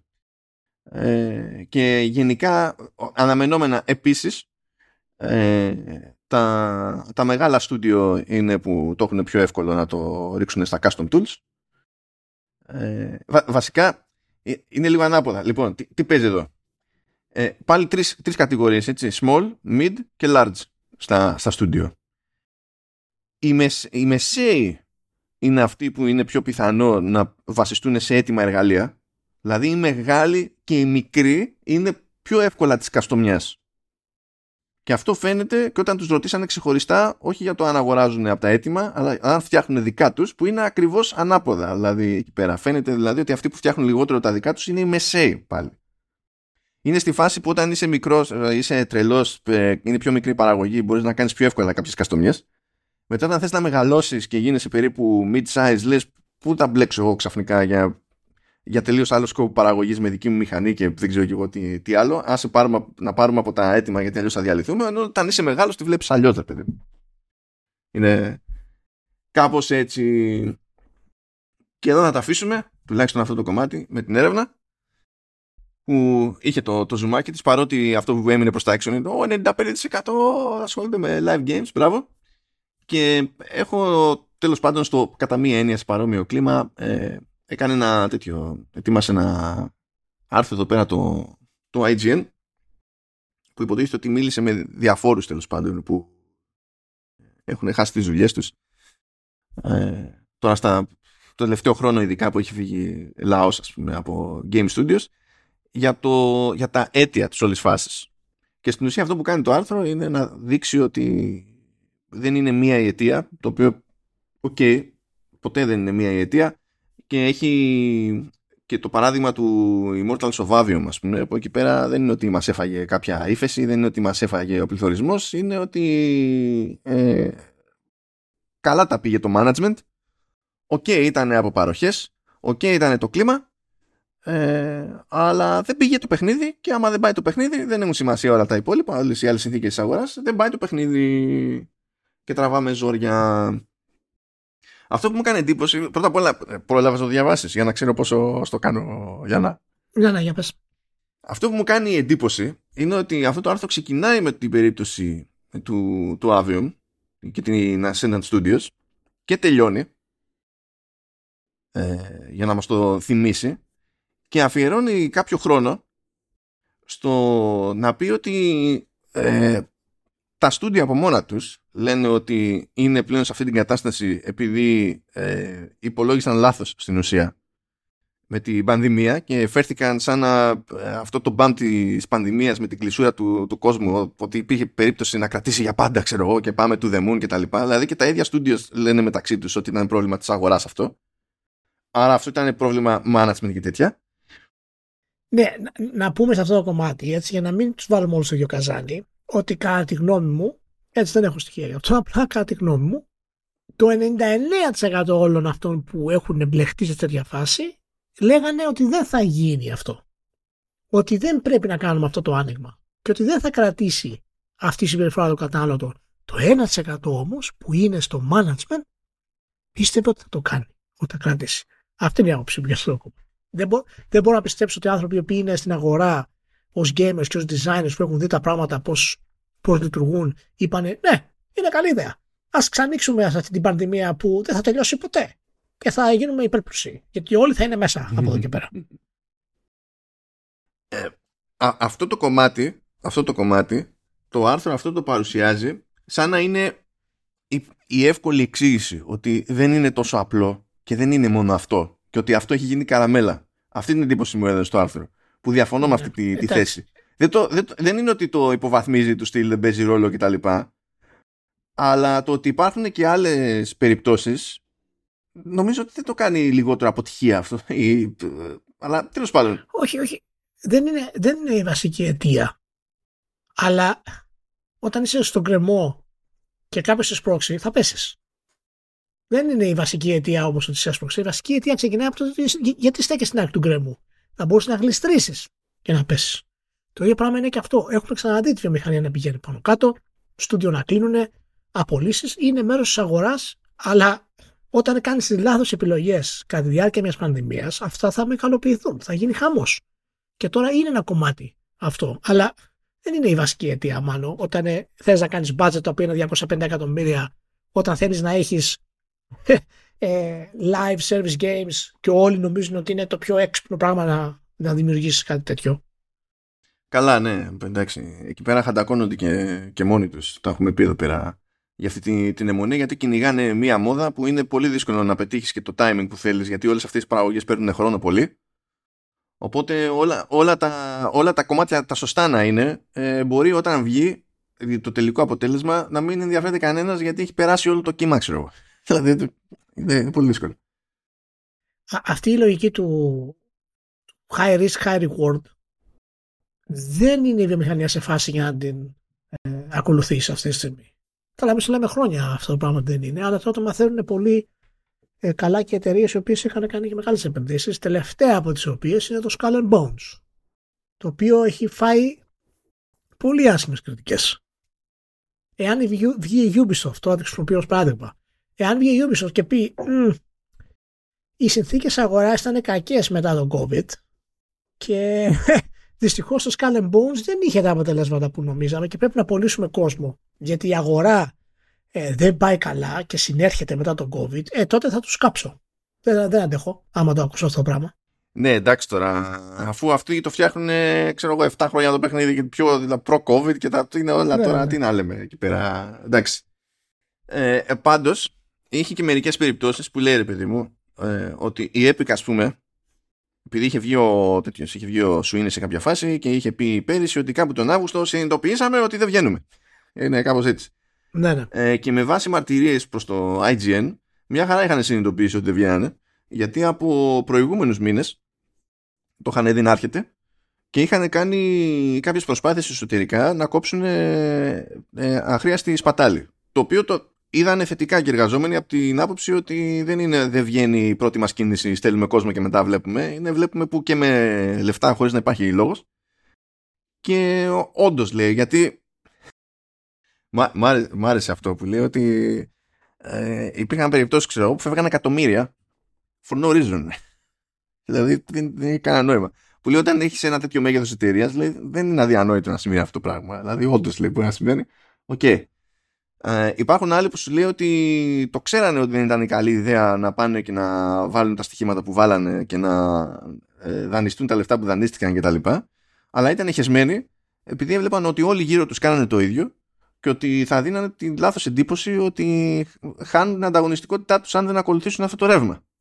όπου εκεί πέρα ξέρεις ακόμη και όταν το management ε, δεχόταν ότι δεν ήταν εξυπνάδα όλο αυτό λύγιζε στο αντίστοιχο του και τι θα πει ο κόσμος; Ο επιχειρηματικός ο κόσμος ξέρω εγώ στη, στην όλη φάση φυσικά υπάρχουν περιπτώσεις εταιριών που απλά βάλανε τα τελείως λάθος στοιχήματα και δεν καταλαβαίνουν χριστό Υπάρχουν και περιπτώσεις εταιρεών που απλά ήταν γκαντέμιδες, δηλαδή όπως είναι στην περίπτωση της Ascenda. Γκαντέμιδες. Δεν είναι ότι βγήκε το Avium και ήταν παιχνιδάρα. Απλά θέλω να πω ότι και άλλα πράγματα δεν είναι παιχνιδάρες και πάνε καλύτερα από το Avium. Είναι, είναι και λίγο σχετικό το, το πράγμα. Το οποίο Avium λέει είχε budget 85 εκατομμύρια για το development και 40 εκατομμύρια για το, για το μαρκετάρισμα από την EA. Σαν, σαν φάση.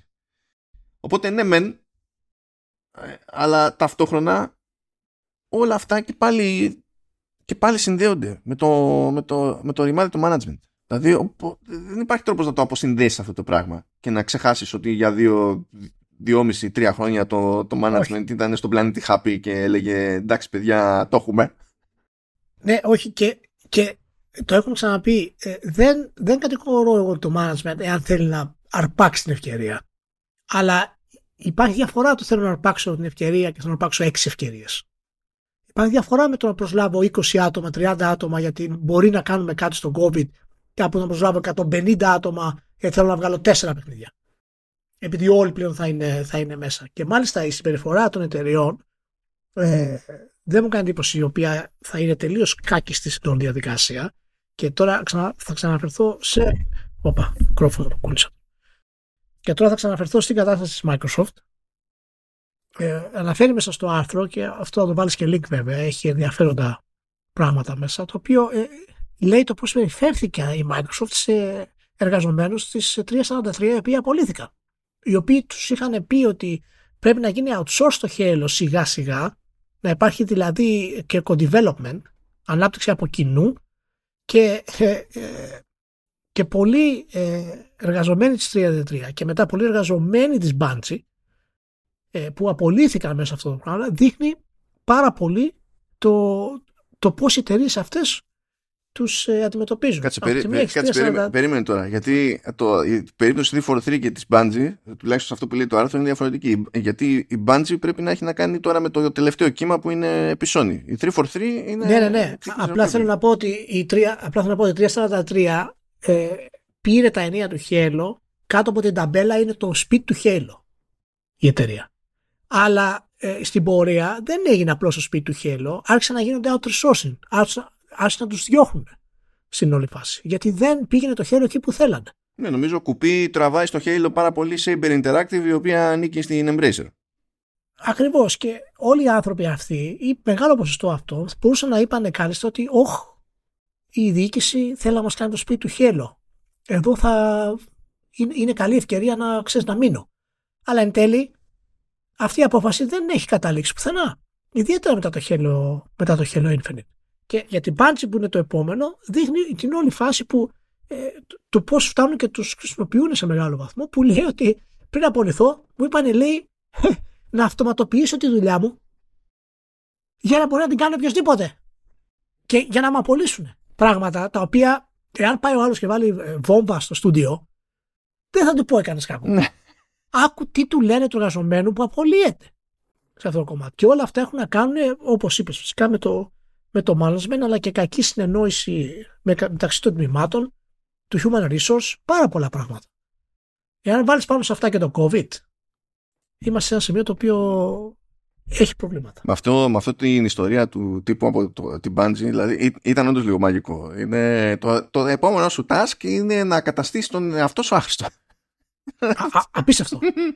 απίστευτο. Απίστευτο. Απίστευτο. Και είπα πάλι για τη Microsoft, γιατί θυμάσαι το επόμενο podcast που αναφέραμε πώ απολύσανε όλα αυτά τα άτομα από ένα ηχογραφημένο μήνυμα στο Zoom, το οποίο είναι τραγικό.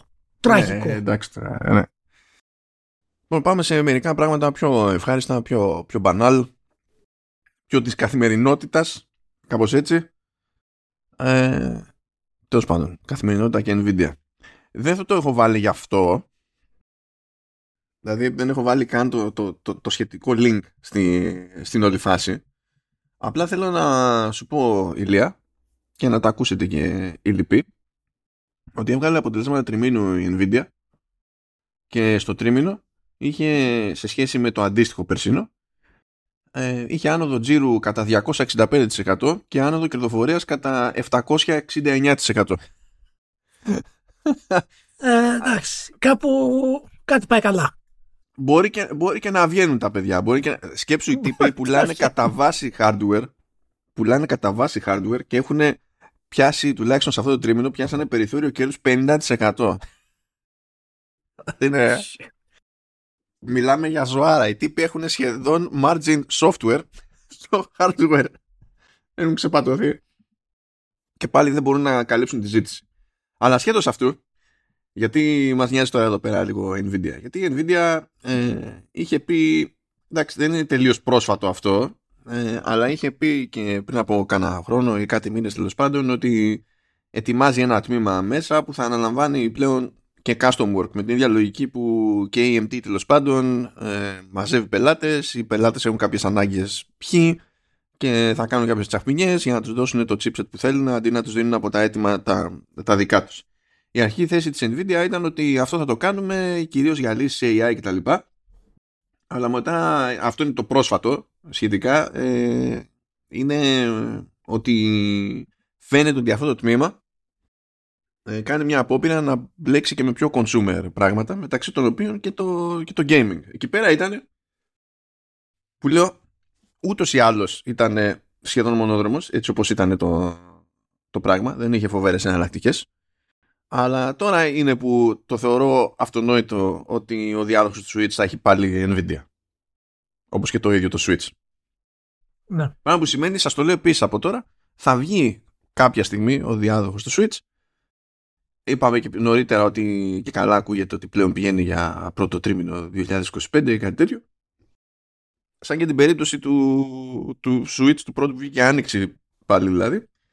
Τέλος πάντων, ε, θα βγει σε μια τιμή χ και δεν θα πέσει ποτέ. Ούτως ή άλλως είναι πρόβλημα αυτό. Πρόβλημα. Είναι φαινόμενο σε όλες τις κονσόλες έτσι κι αλλιώς. Αλλά με Nvidia ένας λόγος δεν πρόκειται να πέσει ποτέ η τιμή δεχτείτε το από την αρχή, δεν θα έχει νόημα ιδιαίτερο να περιμένετε να πέσει η τιμή. Άντε καμιά προσφορά, ξέρω εγώ, κάποια στιγμή που θα έρθει κτλ. Το οποίο μου κάνει εντύπωση σαν βάση με την Nvidia. Είναι ένα ενδιαφέρον έτσι στοιχηματάκι από την άποψη ότι ξέρει ότι κάποια στιγμή όλο αυτό το, το, το τσίρκο που είπαμε αυτά τα νούμερα εδώ πέρα κάποια στιγμή θα τελειώσει. Γιατί όλοι αγοράζουν GPU ε, και περίπου GPU από την Nvidia για να εκπαιδεύουν τα, τα μοντέλα τους για AI και τα λοιπά αλλά είναι γνωστό ότι δεν γουστάρουν να τους πληρώνουν ε, τόσα λεφτά δηλαδή πηγαίνει και πουλάει ξέρω εγώ κάτι GPU σε Microsoft και όποιον να είναι και Facebook ιστορίες και είναι κάνει 40 χιλιάρικα η μία είναι, είναι κάπως έτσι βάζεις ε, κάποια στιγμή θα τελειώσει αυτό και όλοι οι υπόλοιποι που είναι οι πελάτες της μεγάλη προσπαθούν να κάνουν δικές τους καστομιές μετά ώστε να τους έχετε πιο φθηνά και να μην χρειάζεται για πάντα να πληρώνουν ε, αυτά τα λεφτά στην Nvidia.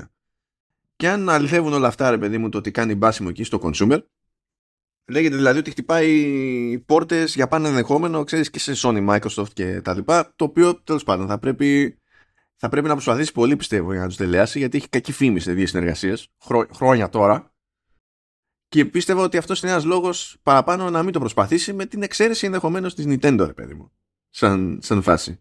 Αλλά σαν να πηγαίνει και να δένει λίγο αυτό το πραγματάκι, τώρα εντάξει δεν αξίζει περισσότερο τζέρτζελο για το timing του, της επόμενης κονσόλας της Nintendo. It is what it is, παιδιά.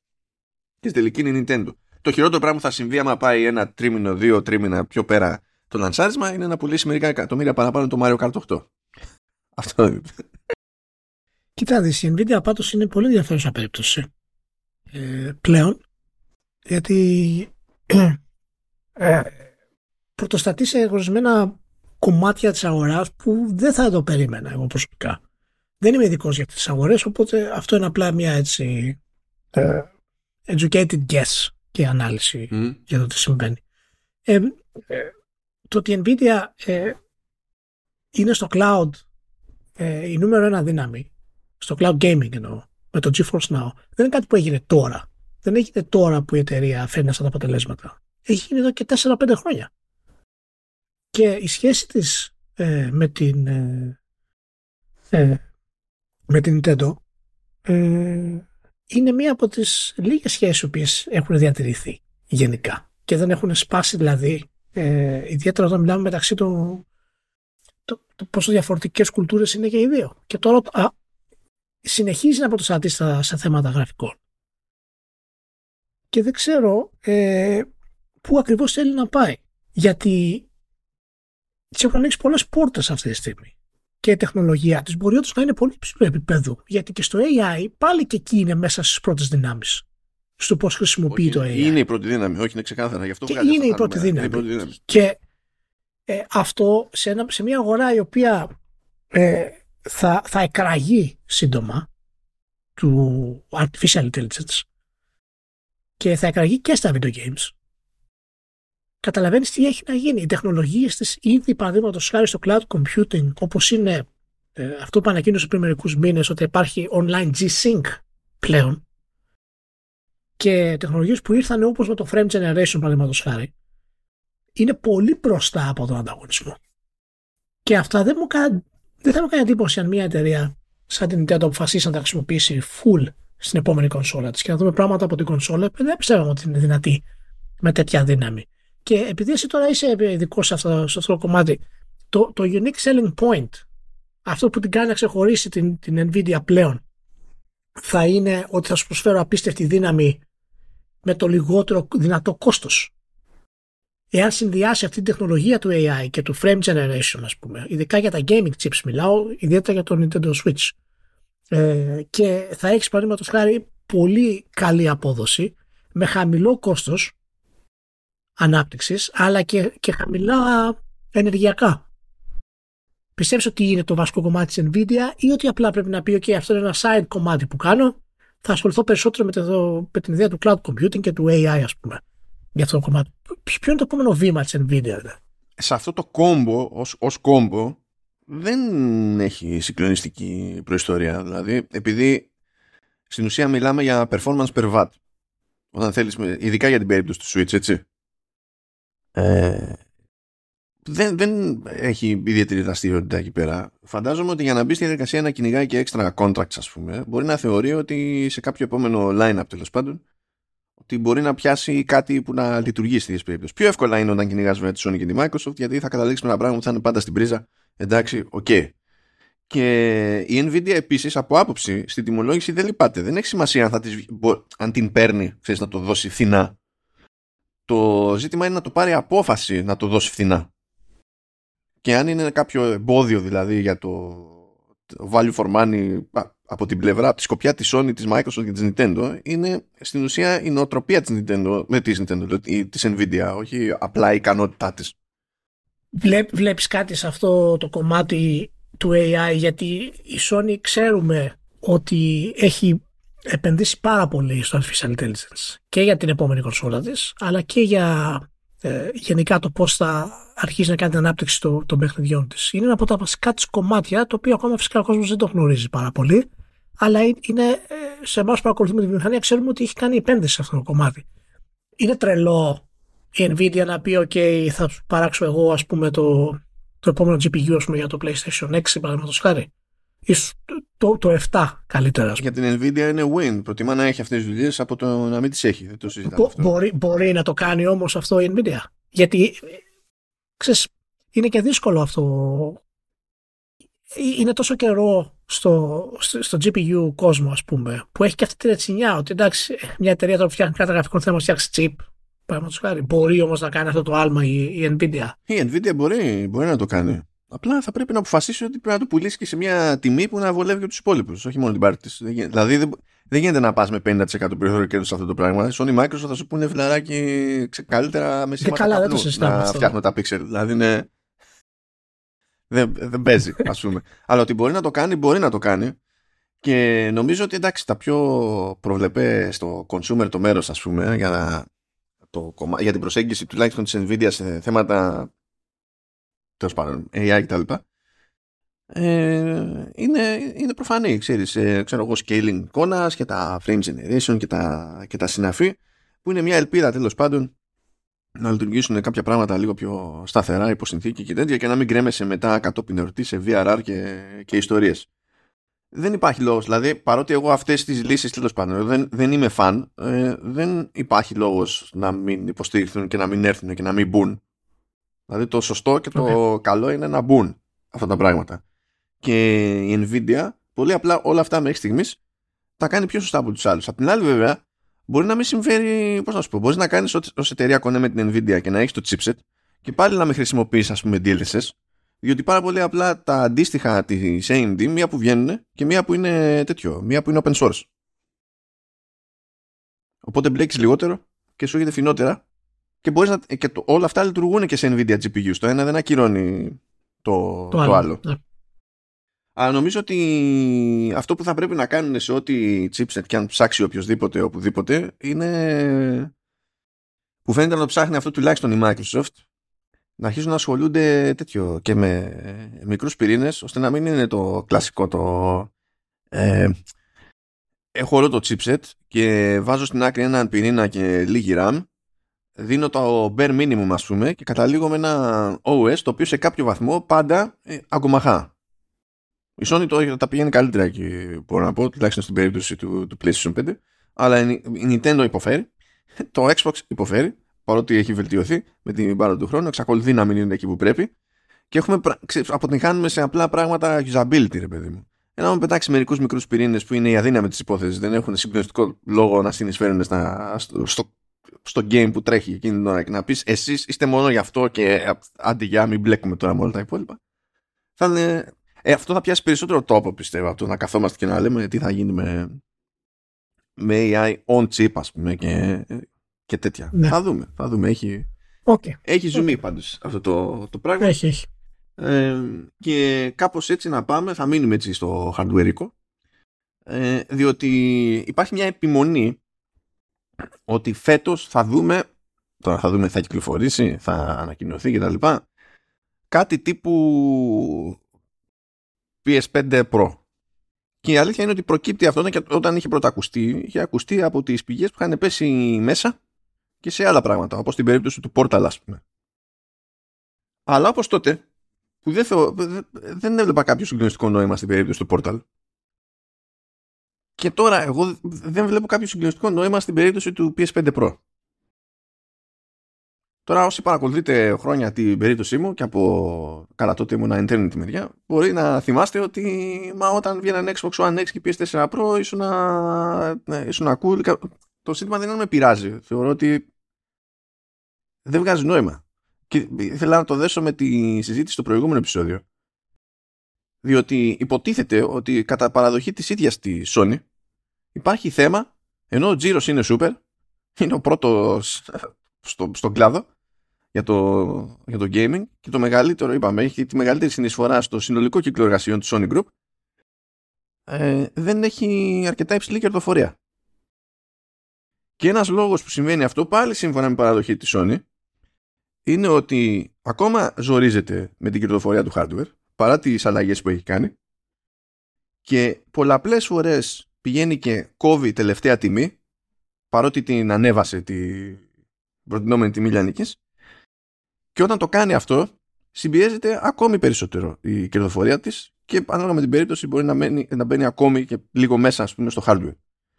Με αυτός δεδομένο με το υπάρχον hardware έτσι και βγάλεις ένα PS5 Pro και το τιμολογήσεις με τη λογική ότι καλό είναι να πουληθεί με μια ταχύτητα της προκοπής, είναι δύσκολο να μην πάει ακόμα παρακάτω η κερδοφορία σου. Αν το τιμολογήσεις με τη λογική ότι παιδιά δεν με παίρνει άλλο να συμπιέζω την κερδοφορία μου, θα πρέπει να το βγάλεις να κοστίζει τέρμα Θεού. Δηλαδή και να είναι ξεκάθαρα καλύτερο από το PS5 που ήδη έχεις πρόβλημα να βγάλεις κέρδος από εκεί και να σου βγάζει και κέρδος με το, με το καλημέρα και με την ελπίδα ότι τι, ας πούμε. Κοίτα να δεις, ε, είναι, είναι πολύπλοκο αυτό το θέμα. Καταλαβαίνω το γενικά το, το πώς σε, σε ενοχλεί ε, η όλη φάση. Ε, αυτό που θα πρέπει να πούμε και να καταλάβουμε είναι ότι το PS5 Pro ήταν μέσα στα πλάνα της Sony. Δεν είναι κάτι το οποίο αποφάσισε κατά τη διάρκεια του τελευταίου χρόνου, ας πούμε είναι μέσα στο, ήταν μέσα στο business plan της Sony από τότε που ξεκίνησε να, να σχεδιάζει ουσιαστικά το PS5. Δεν είναι κάτι καινούριο. Δεύτερον, το PS5 Pro θα έχει λιγότερο κόστος ανάπτυξης από το PlayStation 5.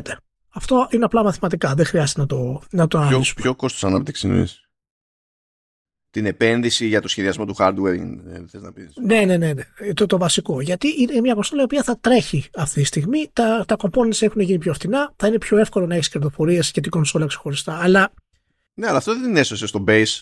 Κατάλαβες που το έχει πειράξει, έχει ρίξει χαλκό από μέσα, έχει κάνει redesign, έχει λιγότερα υλικά, δεν την έχει σώσει ακόμα. Ε, έχει κάνει, αλλά δεν την έχει σώσει κατά τη γνώμη μου, γιατί πολύ απλά η στρατηγική της δεν τη το επιτρέπει να τη σώσει. Γιατί η Sony είχε υπολογίσει για να είναι, να είναι OK αυτή τη στιγμή να έχει πουλήσει 70 PlayStation, 70 εκατομμύρια. 65 εκατομμύρια. Και αυτό δεν της έχει βγει. Είναι μακριά. Ναι, σίγουρα δεν έπιασε. Τελευταίο τρίμηνο δεν έπιασε το στόχο και αναγκάστηκε να ρίξει και τον ετήσιο στόχο. Δηλαδή δεν, δεν το έπιασε. Ναι, και δεν έπιασε το στόχο γιατί δεν έχει βγάλει παιχνίδια να πιάσει το στόχο. Δεν έχει βγάλει τα μεγάλα της παιχνίδια να πιάσει το στόχο. Το έκανε boost στο PlayStation με τα cross-gen που ήταν το Horizon και το God of War, κυρίως το God of War. Αλλά μετά δεν έχει προχωρήσει σε σημαντικά είτε καινούργια IP είτε επανερχόμενα δυνατά IP από μεγάλα στούντιο. Και αποτέλεσμα το PlayStation έχει αρχίσει και κάθεται. Γιατί και ο ανταγωνισμός μπορεί να, μην λέμε, να λέμε για τη Microsoft, αλλά σε θέματα οικονομικά δεν είναι καθόλου παράλογο ένας, μια οικογένεια αποφασίσει να πάει προς τα εκεί πρώτα, μέχρι να βγει κάτι άλλο. Παραδείγματος χάρη. Και η όλη τη στρατηγική για τα games την έχει, την έχει καθεσίσει. Πότε έχουμε ξανακούσει ότι τρία-τριάμιση χρόνια στην πορεία μιας κονσόλας του PlayStation ότι πρέπει, φτάνουμε στο τέλος της κονσόλας σιγά σιγά. Είναι τρελό. Από αυτή τη λογική καταλαβαίνω αυτό που λες ότι σε τι θα ωφελήσει το PlayStation 5 Pro αυτή τη στιγμή. Και να σου πω την αλήθεια, ε, ε, ενώ εγώ μην είμαι ο παδός αυτής της στρατηγικής, εφόσον οι κονσόλες σου πλέον πάνε στα 8-9 χρόνια και η τεχνολογία είναι ε, ραγδαία και πολύ γρήγορα, ας πούμε, μια κονσόλα παλιότερα στα 3 χρόνια ήταν ξεφτύλα μπροστά σε κάτι σαν το PC. Αλλά έτσι όπως έχει η στρατηγική τη, δεν ξέρω μάλλον αν έχει νόημα να βγάλουν PlayStation 5 Pro. Γιατί για να το βγάλουν, δεν μπορώ να καταλάβω ακόμα τι θέλουν να κάνουν. Θέλουν να επεκτείνουν το branding του PlayStation 5. Πώς, αφού προτιμούν στο καβούρι. Τι, πώς, δηλαδή. Ναι, ε, εάν θέλουν να το κάνουν αυτό, ε, το να βγαίνει ο CFO και να λέει ότι έχουμε φτάσει στο τέλος της, ε, της κονσόλας, στα, στην τελευταία πλευρά, ας πούμε, της, ε, της πορείας της κονσόλας, δεν είναι καλύτερη επιλογή. Αν όντως η κονσόλα ε, αρχίζει να αντιμετωπίζει από τη Sony ως κάτι το οποίο μπαίνει στο τελευταίο του κύκλο, και ποιο λόγο να αγοράσει ένα PlayStation 5 Pro; Και αν το κάνει αυτό και πρόσεξε υπάρχουν φήμες για το platform ότι θα βγει remake και ήδη οι φήμες μιλάνε ότι πάει για το PlayStation 6. Είπαμε στο προηγούμενο podcast ότι πολλά από τα μεγάλα επίση τη Sony μπορεί πλέον να είναι cross-gen με το 6. Και είναι κάτι το οποίο γενικά ε, κοιτώντας όλη την πορεία της Sony πριν το προηγούμενο podcast ε, το είδα ότι είναι μια επιλογή ε, πολύ ε, πιθανή να το κάνει. Οπότε ναι, ε, να βγάλεις PlayStation 5 Pro και να κάνεις τι, να διαφημίσεις πάνω ότι θα είναι 8K ε, 120 FPS Καλά, ούτε τότε θα είναι 8 καθένα συμφωνία, αλλά τέλος πάντων. Ναι, okay. ναι, μα, τι, ναι, ποια είναι η να, να, να βγάλεις το Pro αυτή τη στιγμή, εφόσον η κονσόλα πάει προς τα κάτω. Αυτό δεν καταλαβαίνω. Και η μόνη απάντηση που έχω σε αυτό είναι ότι επειδή η κονσόλα, η ανάπτυξη κονσόλας μπορεί όντως να είναι πιο φτηνή σε σχέση με το PlayStation 5, πιστεύουν ότι με μία-δύο κυκλοφορίες θα μπουστάρουν συνολικά τις πωλήσεις και έτσι από φτάνοντας σε νούμερα τα οποία είναι μεγάλα θα μπουν στην κερδοφορία για την κονσόλα. Δηλαδή, αν ένα PlayStation 5 Pro θα της κοστίσει λιγότερο να το φτιάξει, την πάει από τα 50 στα 80 εκατομμύρια, δεν πρόκειται, αλλά ας πούμε ότι το κάνει, μπορεί από αυτό το, ξέρεις, το μέγεθος να αισθανθεί ότι είναι OK. Αλλά αν αυτός σου φαίνεται σε ένα επιλογή σωστή, εγώ δεν ξέρω. Δεν νομίζω ότι είναι. Να σου πω την αλήθεια.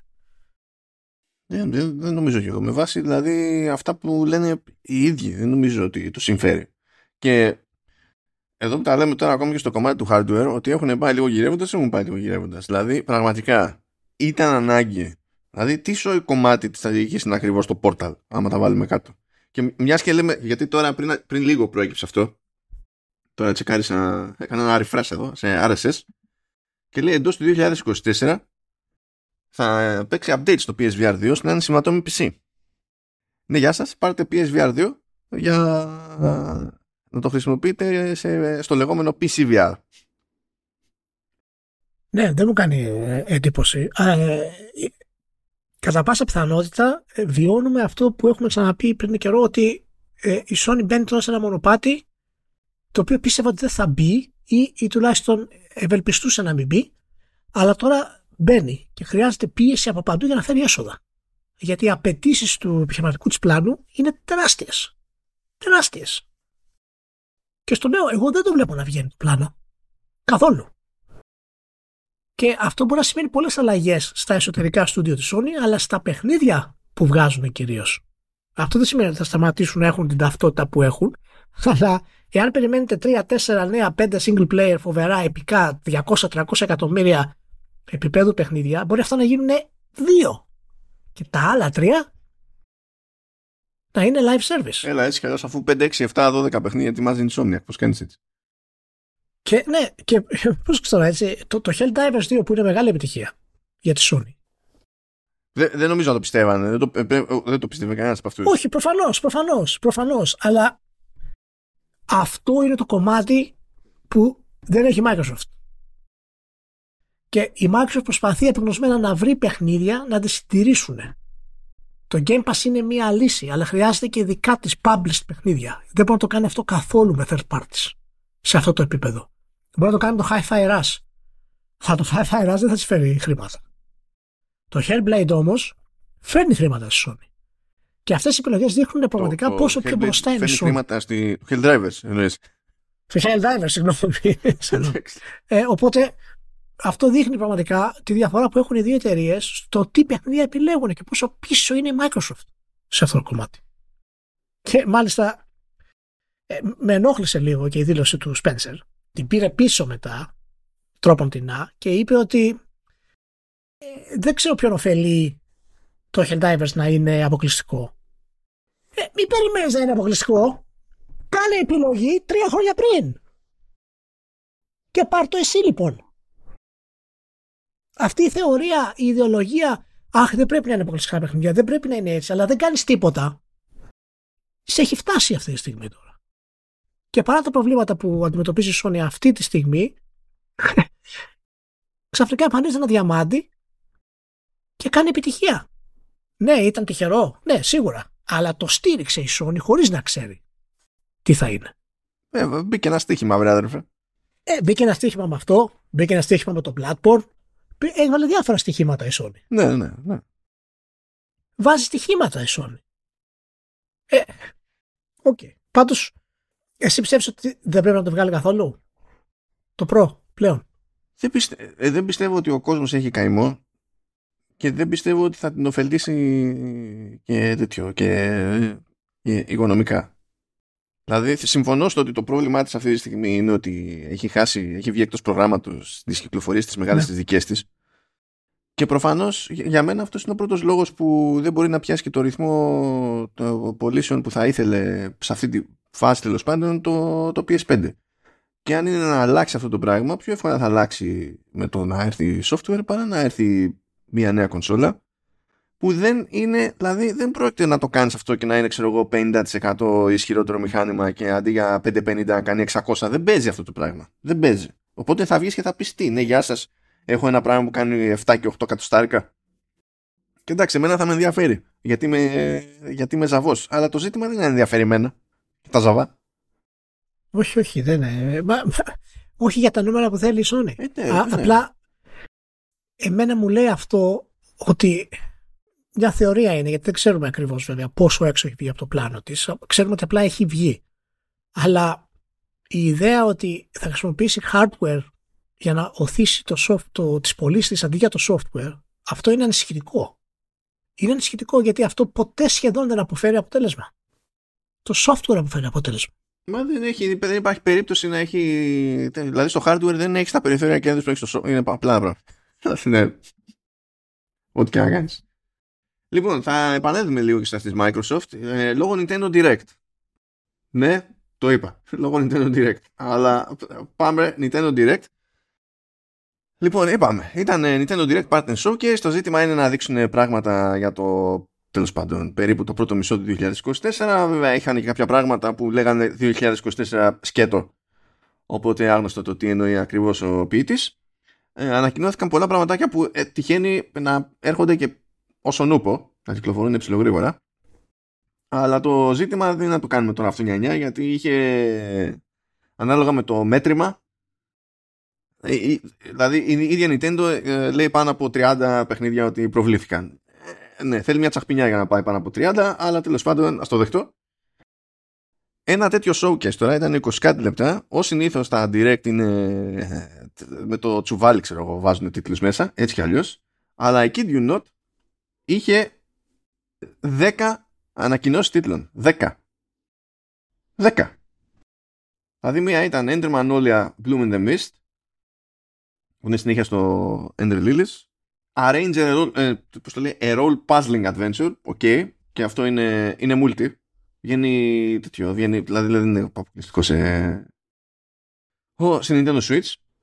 Remaster του πρώτου Monster Hunter Stories because reasons. A, remaster του Disney Epic Mickey. Αυτό δεν το, το περίμενα. Δεν θα πω το πουθενά. Τελείως ξέρω εγώ. Ε, νέα έκδοση ε, κατά τις εκδόσεις R τέλος πάντων στα persona του Shin Megami Tensei 5 με τον υπότιτλο Vengeance. Ναι. Star Wars Battlefront Classic Collection με τα παλιά τα Star Wars Battlefront που μία που ανακοινώθηκε και μία που βγαίνει σε τρεις εβδομάδες ξέρω εγώ.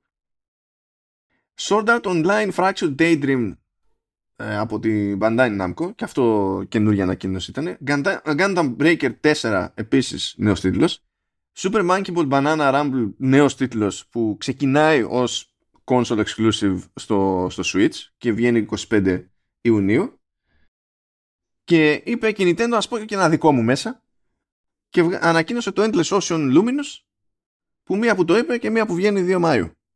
Αυτός είναι ο μόνος τίτλος Nintendo εκεί μέσα. Ναι, είπαμε και πριν πώς, πώς λειτουργεί η Nintendo στο release, στο προηγούμενο podcast. Ναι, ναι, ναι.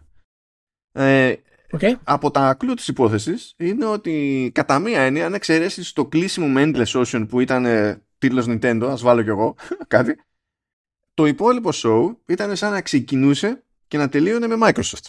Διότι με το που ανοίγει το Direct, το πρώτο πράγμα που συμβαίνει είναι ότι βλέπουμε το, τέτοιο, βλέπουμε το, το Grounded της ε, έλα της Obsidian της Obsidian. Με το τέτοιο, ναι. ε, βλέπουμε κατευθείαν το, το Grounded. Παπ, φυτρώνει το Grounded εν τω μεταξύ έρχεται όχι μόνο σε Switch αλλά και σε PS4, PS5 16 Απριλίου. Και λέει ότι crossplay παντού και τα πάντα όλα και cross save και τα συναφή. Στην πορεία του Direct φύτρωσε και το Pentiment. Επίσης της Obsidian. Και μία που το δείξανε και μία που λέει βγαίνει αύριο, δηλαδή σήμερα που γράφουμε εμείς, 22 Φεβρουαρίου. Επίσης για PlayStation 4, PlayStation 5 και Switch. Και ξέχωρα, ξέχωρα η Microsoft, γιατί αυτά δεν μπόρεσε να τα πετάξει στο Switch. Ε, όχι δεν μπόρεσε, ψέματα. Στο μια περίπτωση... Ναι, ναι, ναι, σωστά. Ξέ, ε, ξέ, ε, ξέμπαρκα η Microsoft, έβγαλε και τη δική της ανακοίνωση και λέει να ξέρετε, βγάζουμε και το Hi-Fi Rush ε, Multi. Sky λέει στο, στο PlayStation 5 19 Μαρτίου και θα βγάλουμε στο PlayStation 5 στις 30 Απριλίου και το Sea of Thieves. Έγινε αυτό. Είναι, είναι αυτή, αυτή η τίτλη που ε, δεν ήθελε να αποκαλύψει την περασμένη εβδομάδα ότι, γιατί έχουν δουλέψει οι ομάδες ναι. να κάνουν την επικοινωνία τους και... Εντάξει, ε, λύθηκε το πρόβλημα της Sony. Ναι. Να το. Εντάξει, okay, Εκεί που ξέρω. χρειάζεται παιχνίδια τη τα δίνει η Microsoft. Ορίστε. δεν υπάρχει κανένα πρόβλημα. Γιατί υπάρχει κόσμος στο PlayStation 5 που θα ενθουσιαστεί με παιχνίδια σαν το Sea of Thieves. Πρώτον γιατί δεν τα έχουν ξαναπέξει και δεύτερον, ειδικά με το Grounded και το Sea of Thieves που είναι και co-op. Θα δεις ότι θα έχουν επιτυχία στο PlayStation 5. Θα τις λύσουν τα προβλήματά της. Έχω κάνει η Microsoft έχει πλεχτεί. Αυτό που σκεφτόμουν εκεί στο, στο ντους χθες είναι ότι η πλάκα θα είναι που τώρα που κάποιοι που δεν είχαν πρόσβαση ρε παιδί μου, ε, θα πέσουν σε αυτά τα παιχνιδάκια για πρώτη φορά και θα αρχίσουν φαντάζομαι να γίνονται και κάποιες συζητήσεις ρε παιδί μου και τα λοιπά μπορεί να, πληζω, να πληζωθούν και, ε, και εκδοξάκιδες από τη μεριά τους πάλι.